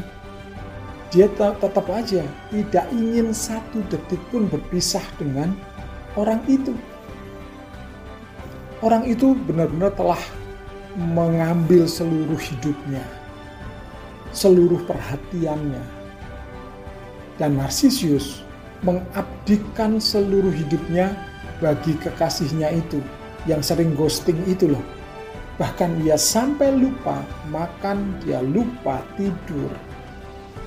Kehidupan seperti itu dengan cepat membuatnya menjadi kurus. Kesehatannya pun terganggu dan akhirnya Narcissus mati. Teman-teman, saya yakin teman-teman bisa menganalisa akan hal ini kan, kisah ini kan, bahwa kesalahan fatal Narsisus adalah dia gagal menyadari bahwa orang yang dicintainya, yang dirindukannya siang malam, serta yang yang dia abdikan seluruh hidupnya untuk orang itu sebenarnya adalah dirinya sendiri, ya kan? Bukan orang lain. Dia tidak sadar bahwa yang dilihatnya adalah bayangannya sendiri yang terpantul di air telaga yang jernih dan tenang itu. Harusnya kalau yang namanya hubungan itu kan aku dan orang lain. Dan ini yang salah dalam diri narsisius. Bagi dia, hubungan adalah aku dengan aku. Berputar pada diri sendiri Semuanya hanya mengenai diri sendiri. Itulah narsis. Nah, teman-teman, rupanya narsis ini bukan hanya terjadi di medsos. Narsis ini juga terjadi dalam dunia rohani. Kapan?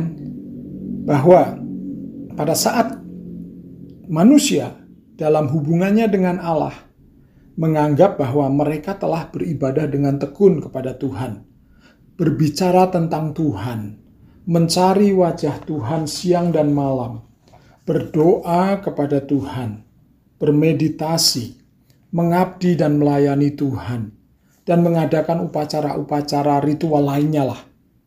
Tapi kenyataannya bukan untuk memuliakan Tuhan, melainkan menggunakan Tuhan untuk menikmati diri sendiri.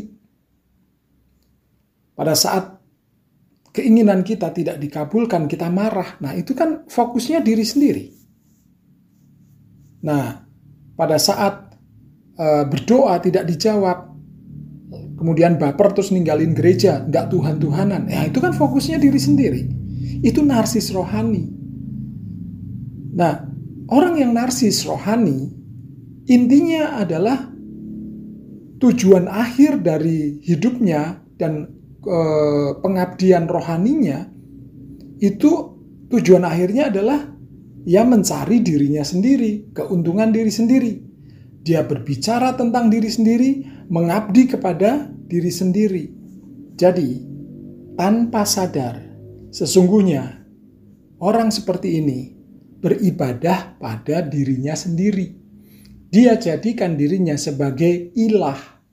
Dia tidak sedang mengabdi kepada Allah. Renungin sebentar yuk. Kadang kita gitu juga ya. Doa, melayani, beribadah.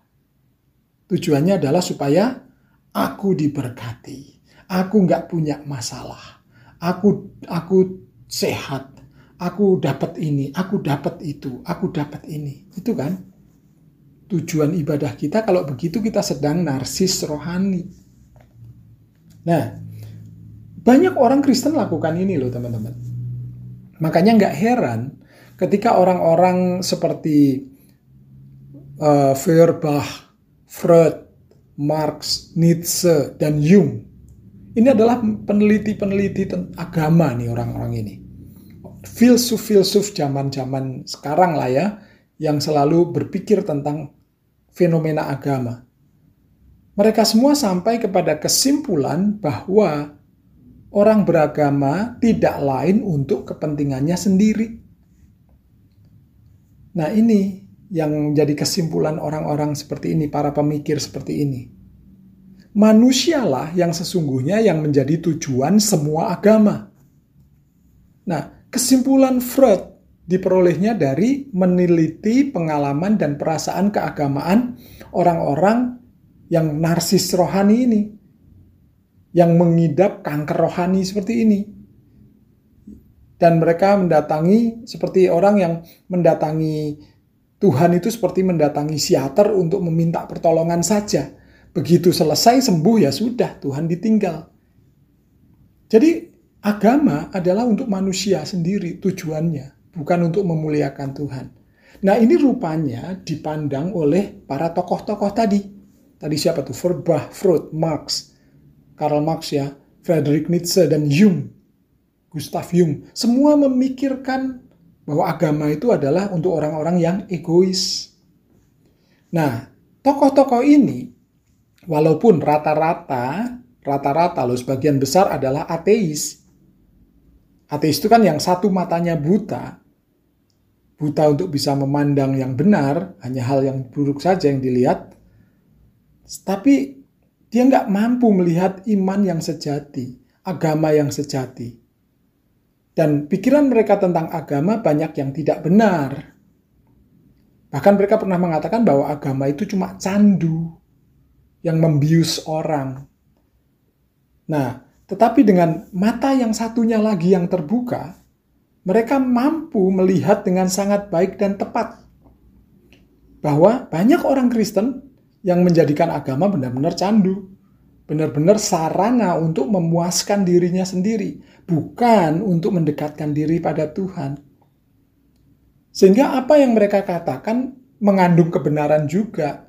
Dan kalau kita mau jujur, kita mau terbuka menerimanya, ini akan memberikan masukan yang besar bagi kita untuk memahami dengan lebih tepat makna kehidupan kita dalam mengikuti Tuhan. Jangan ditolak mentah-mentah kritik mereka. Kita harus terima dengan baik. Karena apa? Karena dengan begitu kita bisa melihat bahwa kadang-kadang kita benar kita ini sedang narsis rohani, tidak murni menyembah Tuhan, tidak murni berdoa untuk Tuhan tetapi untuk diri sendiri.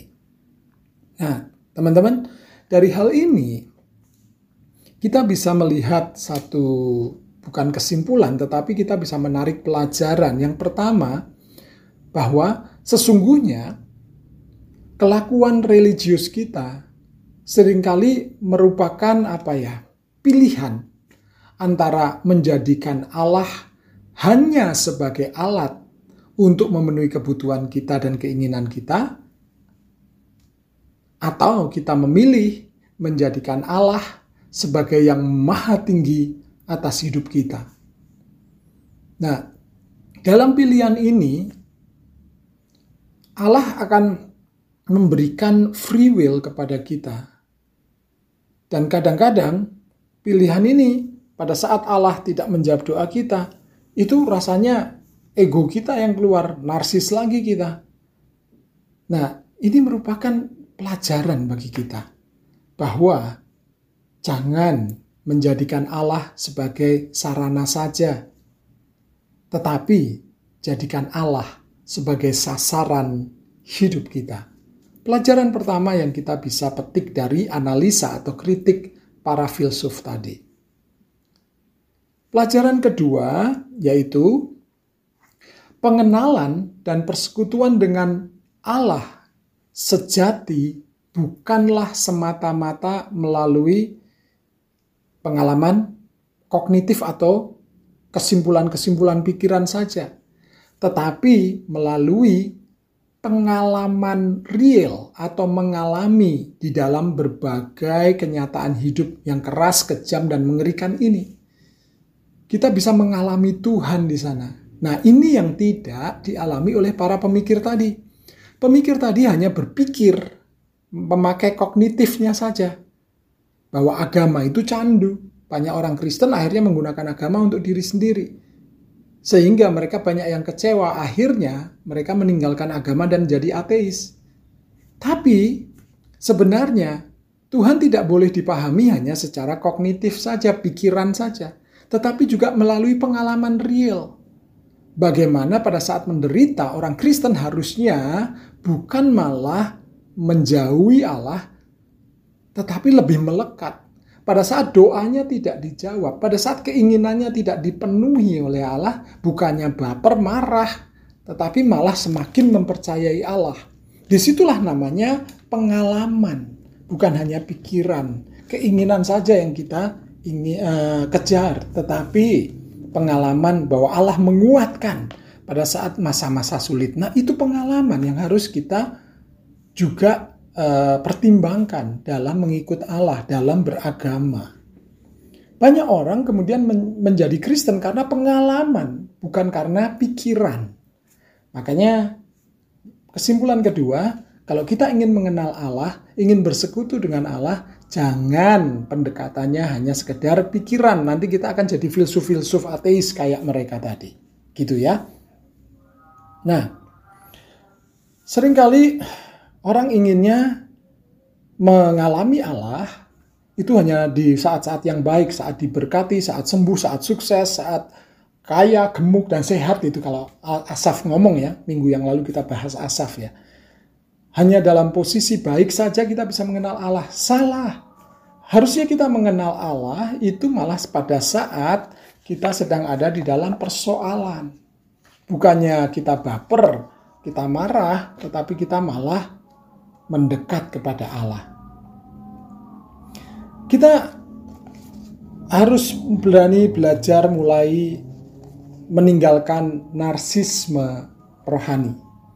Bahwa beragama, mempercayai Tuhan, melayani Tuhan bukan untuk kepentingan kita sendiri, tetapi untuk kepentingan Tuhan. Supaya kita nggak narsis, kita nggak berpusat pada diri sendiri, aktivitas agama kita untuk diri sendiri, bukan. Firman Tuhan kan mengatakan bahwa hidupmu bukan kamu lagi, tetapi Yesus dalammu. Karena apa?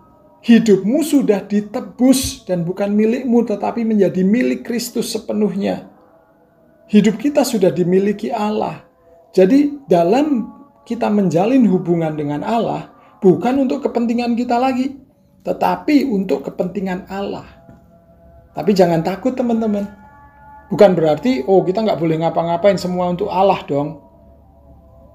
Percayalah bahwa Allah tetap memperhatikan kebutuhanmu, keinginanmu.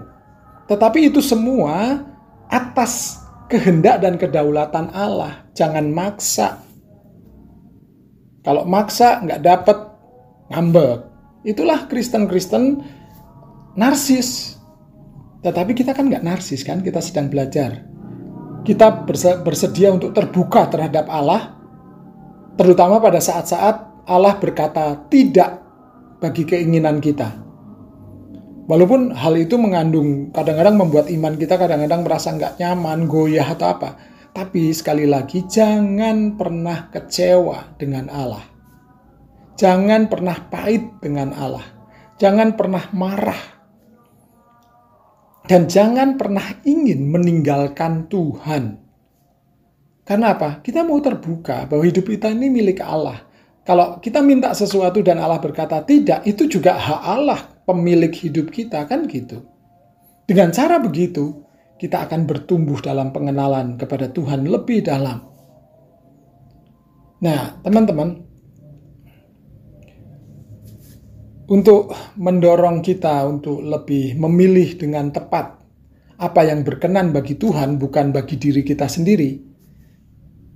Seorang penulis buku terkenal bernama Calvin Miller dalam bukunya Perjalanan ke Dalam Hati Allah, ia menuliskan begini. Allah tidak mengabulkan apa yang kita inginkan tetapi apa yang kita perlukan. Supaya apa yang Allah inginkan terjadi dalam hidup kita. Allah paling tahulah teman-teman, apa yang kita inginkan, apa yang kita perlukan. Allah sebagai pemilik hidup kita juga punya keinginan dong. Nah, Kadang-kadang keinginan kita tidak dikabulkan supaya keinginan Allah itu terjadi dalam hidup kita.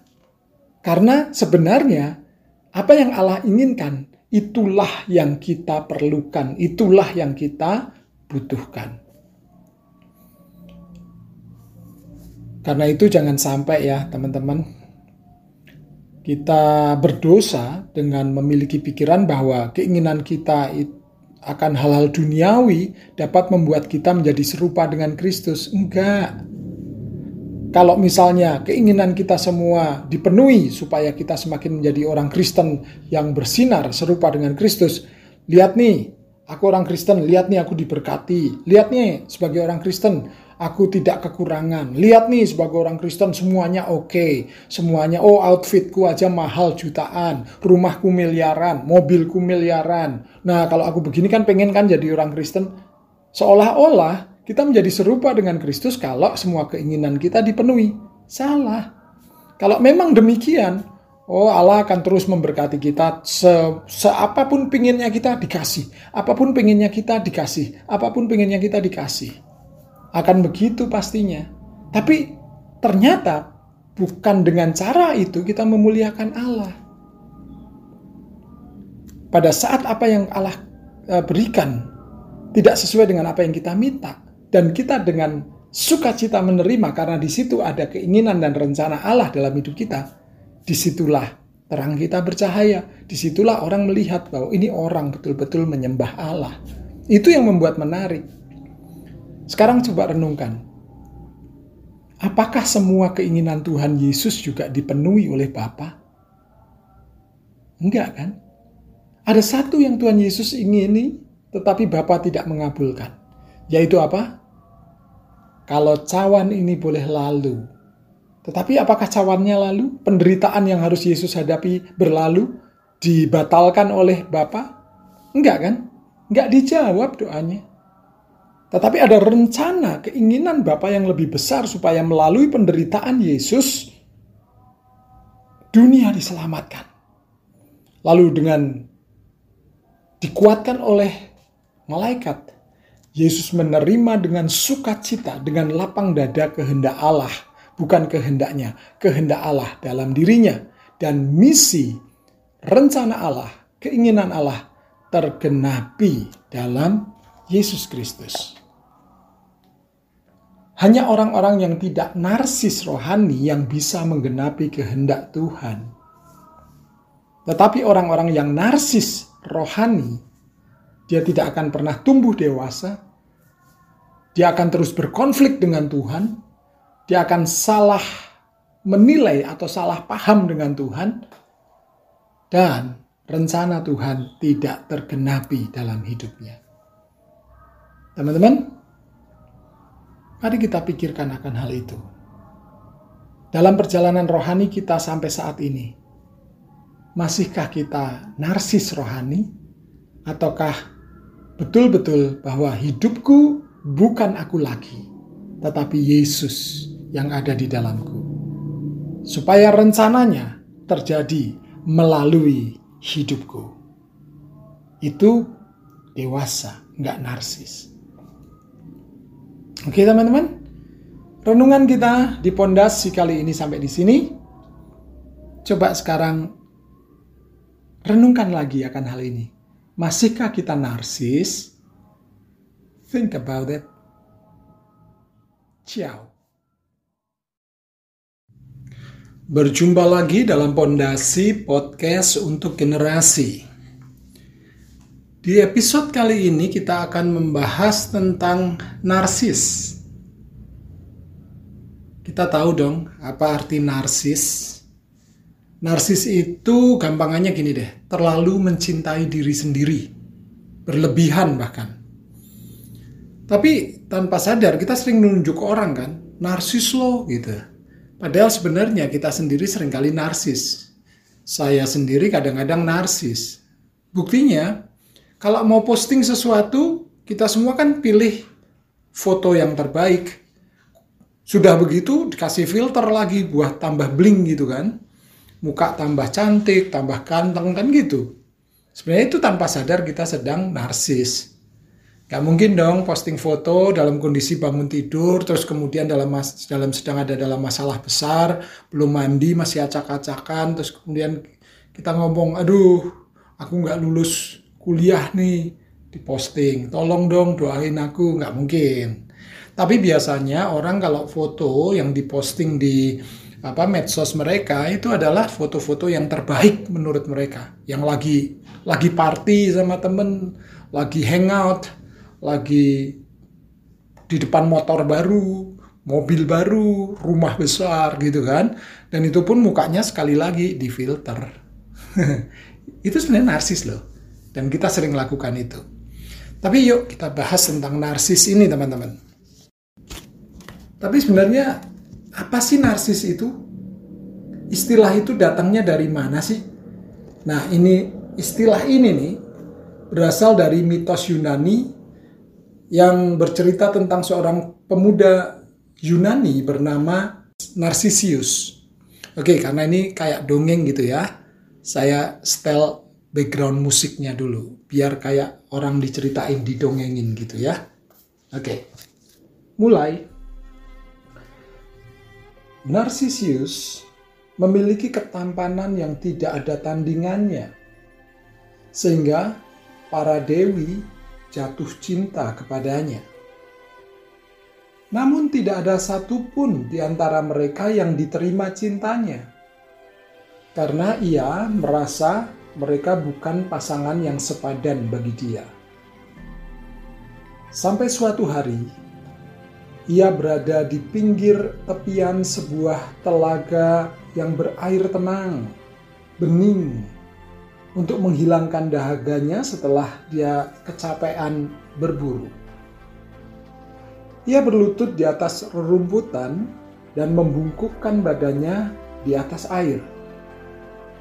Pada saat itulah ia melihat seseorang di sana yang ketampanannya luar biasa yang membuatnya heran dan terpesona. Orang itu yang ada di dalam telaga itu dengan serta-merta merebut hati Narsisius dan membuatnya lupa akan dunia sekelilingnya. Rupanya Narsisius ini bucin sama orang itu. Narsisius dikuasai oleh rasa aku cinta padamu. Baper mampus. Tidak bosan-bosannya ia memuja orang itu. Dan ia ingin banget untuk menyentuh dan memeluk orang itu. Namun, setiap kali lengannya menyentuh air, air itu pun kan bergelombang. Dan orang itu hilang, pudar, menghindar. Walaupun selalu ditolak, dengan tabah dia mencoba dan terus mencoba untuk menyentuhnya. Gak bisa, orang itu pudar lagi. Malam hari, hati Narsisius dibuat lebih gundah lagi. Dia tambah gak enak, baper habis. Karena ketidakhadiran orang itu. Sekalipun ia sudah begitu rupa, dia mohon-mohon agar orang itu tidak meninggalkannya. Namun, saat sinar bulan menerangi telaga dan Narsisius melihat ke dalamnya lagi, eh, orang itu muncul lagi dari persembunyiannya. Tetapi, jika awan menutupi bulan, orang itu pun ikut bersembunyi lagi. Hal itu membuat Narsisius tambah penasaran. Dia nggak tidur, dia berjaga sepanjang malam karena begitu rindunya untuk melihat wajah kekasih pujaan hatinya. Sesungguhnya, Narsisius ini sangat merana dan dia sangat merasa tertolak. Tetapi udah terlanjur bucin kan? Dia tetap aja tidak ingin satu detik pun berpisah dengan orang itu orang itu benar-benar telah mengambil seluruh hidupnya, seluruh perhatiannya. Dan Narsisius mengabdikan seluruh hidupnya bagi kekasihnya itu yang sering ghosting itu loh. Bahkan ia sampai lupa makan, dia lupa tidur. Kehidupan seperti itu dengan cepat membuatnya menjadi kurus, kesehatannya pun terganggu, dan akhirnya Narcisius mati. Teman-teman, saya yakin teman-teman bisa menganalisa akan hal ini kan, kisah ini kan, bahwa kesalahan fatal Narcisius adalah dia gagal menyadari bahwa orang yang dicintainya yang dirindukannya siang malam serta yang yang dia abdikan seluruh hidupnya untuk orang itu sebenarnya adalah dirinya sendiri ya kan bukan orang lain dia tidak sadar bahwa yang dilihatnya adalah bayangannya sendiri yang terpantul di air telaga yang jernih dan tenang itu. Harusnya kalau yang namanya hubungan itu kan aku dan orang lain. Dan ini yang salah dalam diri narsisius. Bagi dia, hubungan adalah aku dengan aku. Berputar pada diri sendiri. Semuanya hanya mengenai diri sendiri. Itulah narsis. Nah, teman-teman, rupanya narsis ini bukan hanya terjadi di medsos, Narsis ini juga terjadi dalam dunia rohani. Kapan? Bahwa pada saat manusia dalam hubungannya dengan Allah menganggap bahwa mereka telah beribadah dengan tekun kepada Tuhan, berbicara tentang Tuhan, mencari wajah Tuhan siang dan malam, berdoa kepada Tuhan, bermeditasi, mengabdi dan melayani Tuhan, dan mengadakan upacara-upacara ritual lainnya lah. Tapi kenyataannya bukan untuk memuliakan Tuhan, melainkan menggunakan Tuhan untuk menikmati diri sendiri. Pada saat keinginan kita tidak dikabulkan, kita marah. Nah, itu kan fokusnya diri sendiri. Nah, pada saat uh, berdoa tidak dijawab, kemudian baper terus ninggalin gereja, nggak Tuhan-Tuhanan. Ya itu kan fokusnya diri sendiri. Itu narsis rohani. Nah, orang yang narsis rohani intinya adalah tujuan akhir dari hidupnya dan e, pengabdian rohaninya itu tujuan akhirnya adalah ya mencari dirinya sendiri, keuntungan diri sendiri. Dia berbicara tentang diri sendiri, mengabdi kepada diri sendiri. Jadi, tanpa sadar, sesungguhnya orang seperti ini beribadah pada dirinya sendiri. Dia jadikan dirinya sebagai ilah. Dia tidak sedang mengabdi kepada Allah. Renungin sebentar yuk. Kadang kita gitu juga ya.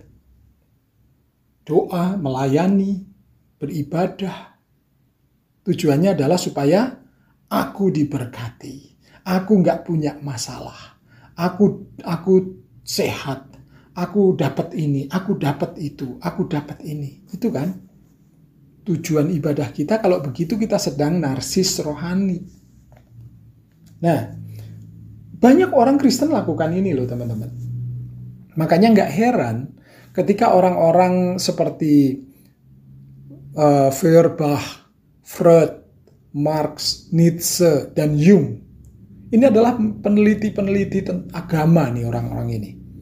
Filsuf-filsuf zaman-zaman sekarang lah ya, yang selalu berpikir tentang fenomena agama. Mereka semua sampai kepada kesimpulan bahwa orang beragama tidak lain untuk kepentingannya sendiri.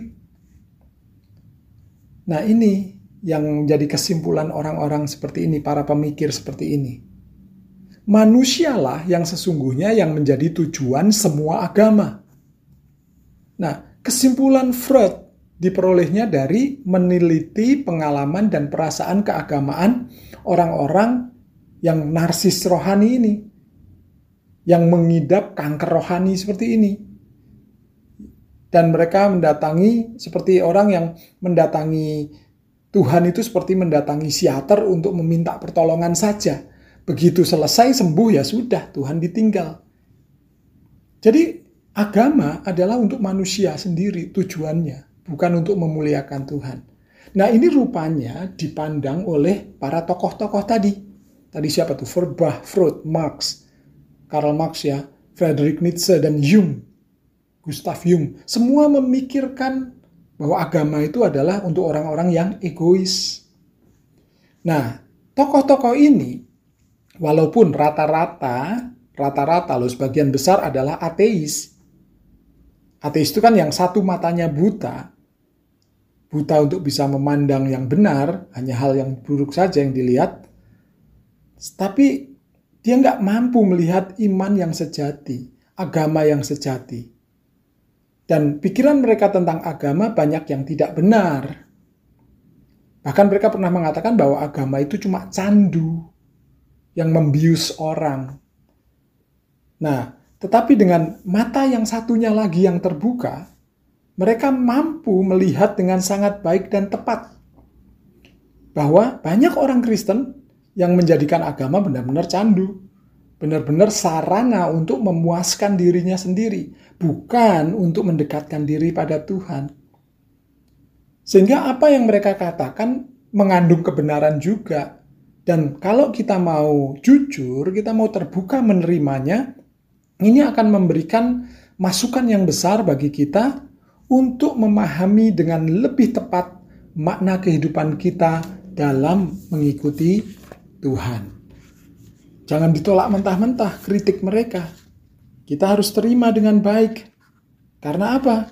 Karena dengan begitu kita bisa melihat bahwa kadang-kadang kita benar kita ini sedang narsis rohani, tidak murni menyembah Tuhan, tidak murni berdoa untuk Tuhan tetapi untuk diri sendiri. Nah, teman-teman, dari hal ini kita bisa melihat satu bukan kesimpulan tetapi kita bisa menarik pelajaran. Yang pertama, bahwa sesungguhnya kelakuan religius kita sering kali merupakan apa ya? pilihan antara menjadikan Allah hanya sebagai alat untuk memenuhi kebutuhan kita dan keinginan kita atau kita memilih menjadikan Allah sebagai yang maha tinggi atas hidup kita. Nah, dalam pilihan ini Allah akan memberikan free will kepada kita dan kadang-kadang pilihan ini pada saat Allah tidak menjawab doa kita, itu rasanya ego kita yang keluar, narsis lagi kita. Nah, ini merupakan pelajaran bagi kita bahwa jangan menjadikan Allah sebagai sarana saja, tetapi jadikan Allah sebagai sasaran hidup kita. Pelajaran pertama yang kita bisa petik dari analisa atau kritik para filsuf tadi. Pelajaran kedua yaitu pengenalan dan persekutuan dengan Allah sejati bukanlah semata-mata melalui pengalaman kognitif atau kesimpulan-kesimpulan pikiran saja, tetapi melalui pengalaman real atau mengalami di dalam berbagai kenyataan hidup yang keras, kejam, dan mengerikan ini. Kita bisa mengalami Tuhan di sana. Nah, ini yang tidak dialami oleh para pemikir tadi. Pemikir tadi hanya berpikir, memakai kognitifnya saja, bahwa agama itu candu. Banyak orang Kristen akhirnya menggunakan agama untuk diri sendiri sehingga mereka banyak yang kecewa. Akhirnya mereka meninggalkan agama dan jadi ateis. Tapi sebenarnya Tuhan tidak boleh dipahami hanya secara kognitif saja, pikiran saja. Tetapi juga melalui pengalaman real. Bagaimana pada saat menderita orang Kristen harusnya bukan malah menjauhi Allah, tetapi lebih melekat pada saat doanya tidak dijawab, pada saat keinginannya tidak dipenuhi oleh Allah, bukannya baper, marah, tetapi malah semakin mempercayai Allah. Di situlah namanya pengalaman, bukan hanya pikiran, keinginan saja yang kita ingin uh, kejar, tetapi pengalaman bahwa Allah menguatkan pada saat masa-masa sulit. Nah, itu pengalaman yang harus kita juga uh, pertimbangkan dalam mengikut Allah, dalam beragama. Banyak orang kemudian men menjadi Kristen karena pengalaman, bukan karena pikiran. Makanya kesimpulan kedua, kalau kita ingin mengenal Allah, ingin bersekutu dengan Allah, jangan pendekatannya hanya sekedar pikiran. Nanti kita akan jadi filsuf-filsuf ateis kayak mereka tadi. Gitu ya. Nah, sering kali Orang inginnya mengalami Allah itu hanya di saat-saat yang baik, saat diberkati, saat sembuh, saat sukses, saat kaya, gemuk, dan sehat itu kalau Asaf ngomong ya, minggu yang lalu kita bahas Asaf ya. Hanya dalam posisi baik saja kita bisa mengenal Allah. Salah. Harusnya kita mengenal Allah itu malah pada saat kita sedang ada di dalam persoalan. Bukannya kita baper, kita marah, tetapi kita malah mendekat kepada Allah. Kita harus berani belajar mulai meninggalkan narsisme rohani. Bahwa beragama, mempercayai Tuhan, melayani Tuhan bukan untuk kepentingan kita sendiri, tetapi untuk kepentingan Tuhan. Supaya kita nggak narsis, kita nggak berpusat pada diri sendiri. Aktivitas agama kita untuk diri sendiri, bukan. Firman Tuhan kan mengatakan bahwa hidupmu bukan kamu lagi, tetapi Yesus dalammu. Karena apa? Hidupmu sudah ditebus dan bukan milikmu tetapi menjadi milik Kristus sepenuhnya. Hidup kita sudah dimiliki Allah. Jadi dalam kita menjalin hubungan dengan Allah bukan untuk kepentingan kita lagi, tetapi untuk kepentingan Allah. Tapi jangan takut teman-teman. Bukan berarti, oh kita nggak boleh ngapa-ngapain semua untuk Allah dong. Percayalah, bahwa Allah tetap memperhatikan kebutuhanmu, keinginanmu. Tetapi itu semua atas kehendak dan kedaulatan Allah. Jangan maksa. Kalau maksa nggak dapat ngambek. Itulah Kristen-Kristen narsis.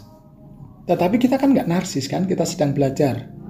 Kita bersedia untuk terbuka terhadap Allah, terutama pada saat-saat Allah berkata tidak bagi keinginan kita. Walaupun hal itu mengandung kadang-kadang membuat iman kita kadang-kadang merasa nggak nyaman, goyah atau apa. Tapi sekali lagi jangan pernah kecewa dengan Allah. Jangan pernah pahit dengan Allah. Jangan pernah marah. Dan jangan pernah ingin meninggalkan Tuhan. Karena apa? Kita mau terbuka bahwa hidup kita ini milik Allah. Kalau kita minta sesuatu dan Allah berkata tidak, itu juga hak Allah pemilik hidup kita kan gitu. Dengan cara begitu, kita akan bertumbuh dalam pengenalan kepada Tuhan lebih dalam. Nah, teman-teman, untuk mendorong kita untuk lebih memilih dengan tepat apa yang berkenan bagi Tuhan, bukan bagi diri kita sendiri Seorang penulis buku terkenal bernama Calvin Miller dalam bukunya Perjalanan ke Dalam Hati Allah, ia menuliskan begini. Allah tidak mengabulkan apa yang kita inginkan, tetapi apa yang kita perlukan. Supaya apa yang Allah inginkan terjadi dalam hidup kita. Allah paling tahulah teman-teman apa yang kita inginkan, apa yang kita perlukan. Allah sebagai pemilik hidup kita juga punya keinginan dong. Nah, kadang-kadang keinginan kita tidak dikabulkan supaya keinginan Allah itu terjadi dalam hidup kita.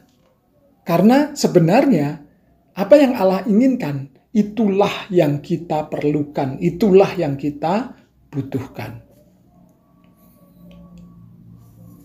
Karena itu jangan sampai ya teman-teman kita berdosa dengan memiliki pikiran bahwa keinginan kita akan hal-hal duniawi dapat membuat kita menjadi serupa dengan Kristus. Enggak. Kalau misalnya keinginan kita semua dipenuhi supaya kita semakin menjadi orang Kristen yang bersinar serupa dengan Kristus, lihat nih, aku orang Kristen, lihat nih aku diberkati, lihat nih sebagai orang Kristen aku tidak kekurangan. Lihat nih sebagai orang Kristen semuanya oke. Okay. Semuanya, oh outfitku aja mahal jutaan. Rumahku miliaran, mobilku miliaran. Nah kalau aku begini kan pengen kan jadi orang Kristen. Seolah-olah kita menjadi serupa dengan Kristus kalau semua keinginan kita dipenuhi. Salah. Kalau memang demikian, Oh Allah akan terus memberkati kita se, se apa pun pinginnya kita dikasih, apa pun pinginnya kita dikasih, apa pun pinginnya kita dikasih akan begitu pastinya. Tapi ternyata bukan dengan cara itu kita memuliakan Allah. Pada saat apa yang Allah e, berikan tidak sesuai dengan apa yang kita minta dan kita dengan sukacita menerima karena di situ ada keinginan dan rencana Allah dalam hidup kita, di situlah terang kita bercahaya. Di situlah orang melihat bahwa ini orang betul-betul menyembah Allah. Itu yang membuat menarik. Sekarang coba renungkan. Apakah semua keinginan Tuhan Yesus juga dipenuhi oleh Bapa? Enggak kan? Ada satu yang Tuhan Yesus ingini, tetapi Bapa tidak mengabulkan. Yaitu apa?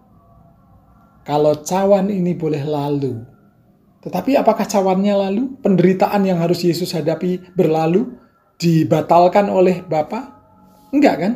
Enggak dijawab doanya. Tetapi ada rencana, keinginan Bapa yang lebih besar supaya melalui penderitaan Yesus, dunia diselamatkan. Lalu dengan dikuatkan oleh malaikat, Yesus menerima dengan sukacita, dengan lapang dada kehendak Allah, bukan kehendaknya, kehendak Allah dalam dirinya. Dan misi, rencana Allah, keinginan Allah tergenapi dalam Yesus Kristus. Hanya orang-orang yang tidak narsis rohani yang bisa menggenapi kehendak Tuhan. Tetapi orang-orang yang narsis rohani, dia tidak akan pernah tumbuh dewasa. Dia akan terus berkonflik dengan Tuhan. Dia akan salah menilai atau salah paham dengan Tuhan. Dan rencana Tuhan tidak tergenapi dalam hidupnya. Teman-teman, Mari kita pikirkan akan hal itu. Dalam perjalanan rohani kita sampai saat ini, masihkah kita narsis rohani? Ataukah betul-betul bahwa hidupku bukan aku lagi, tetapi Yesus yang ada di dalamku? Supaya rencananya terjadi melalui hidupku. Itu dewasa, nggak narsis. Oke teman-teman, renungan kita di pondasi kali ini sampai di sini. Coba sekarang renungkan lagi akan hal ini. Masihkah kita narsis? Think about it. Ciao.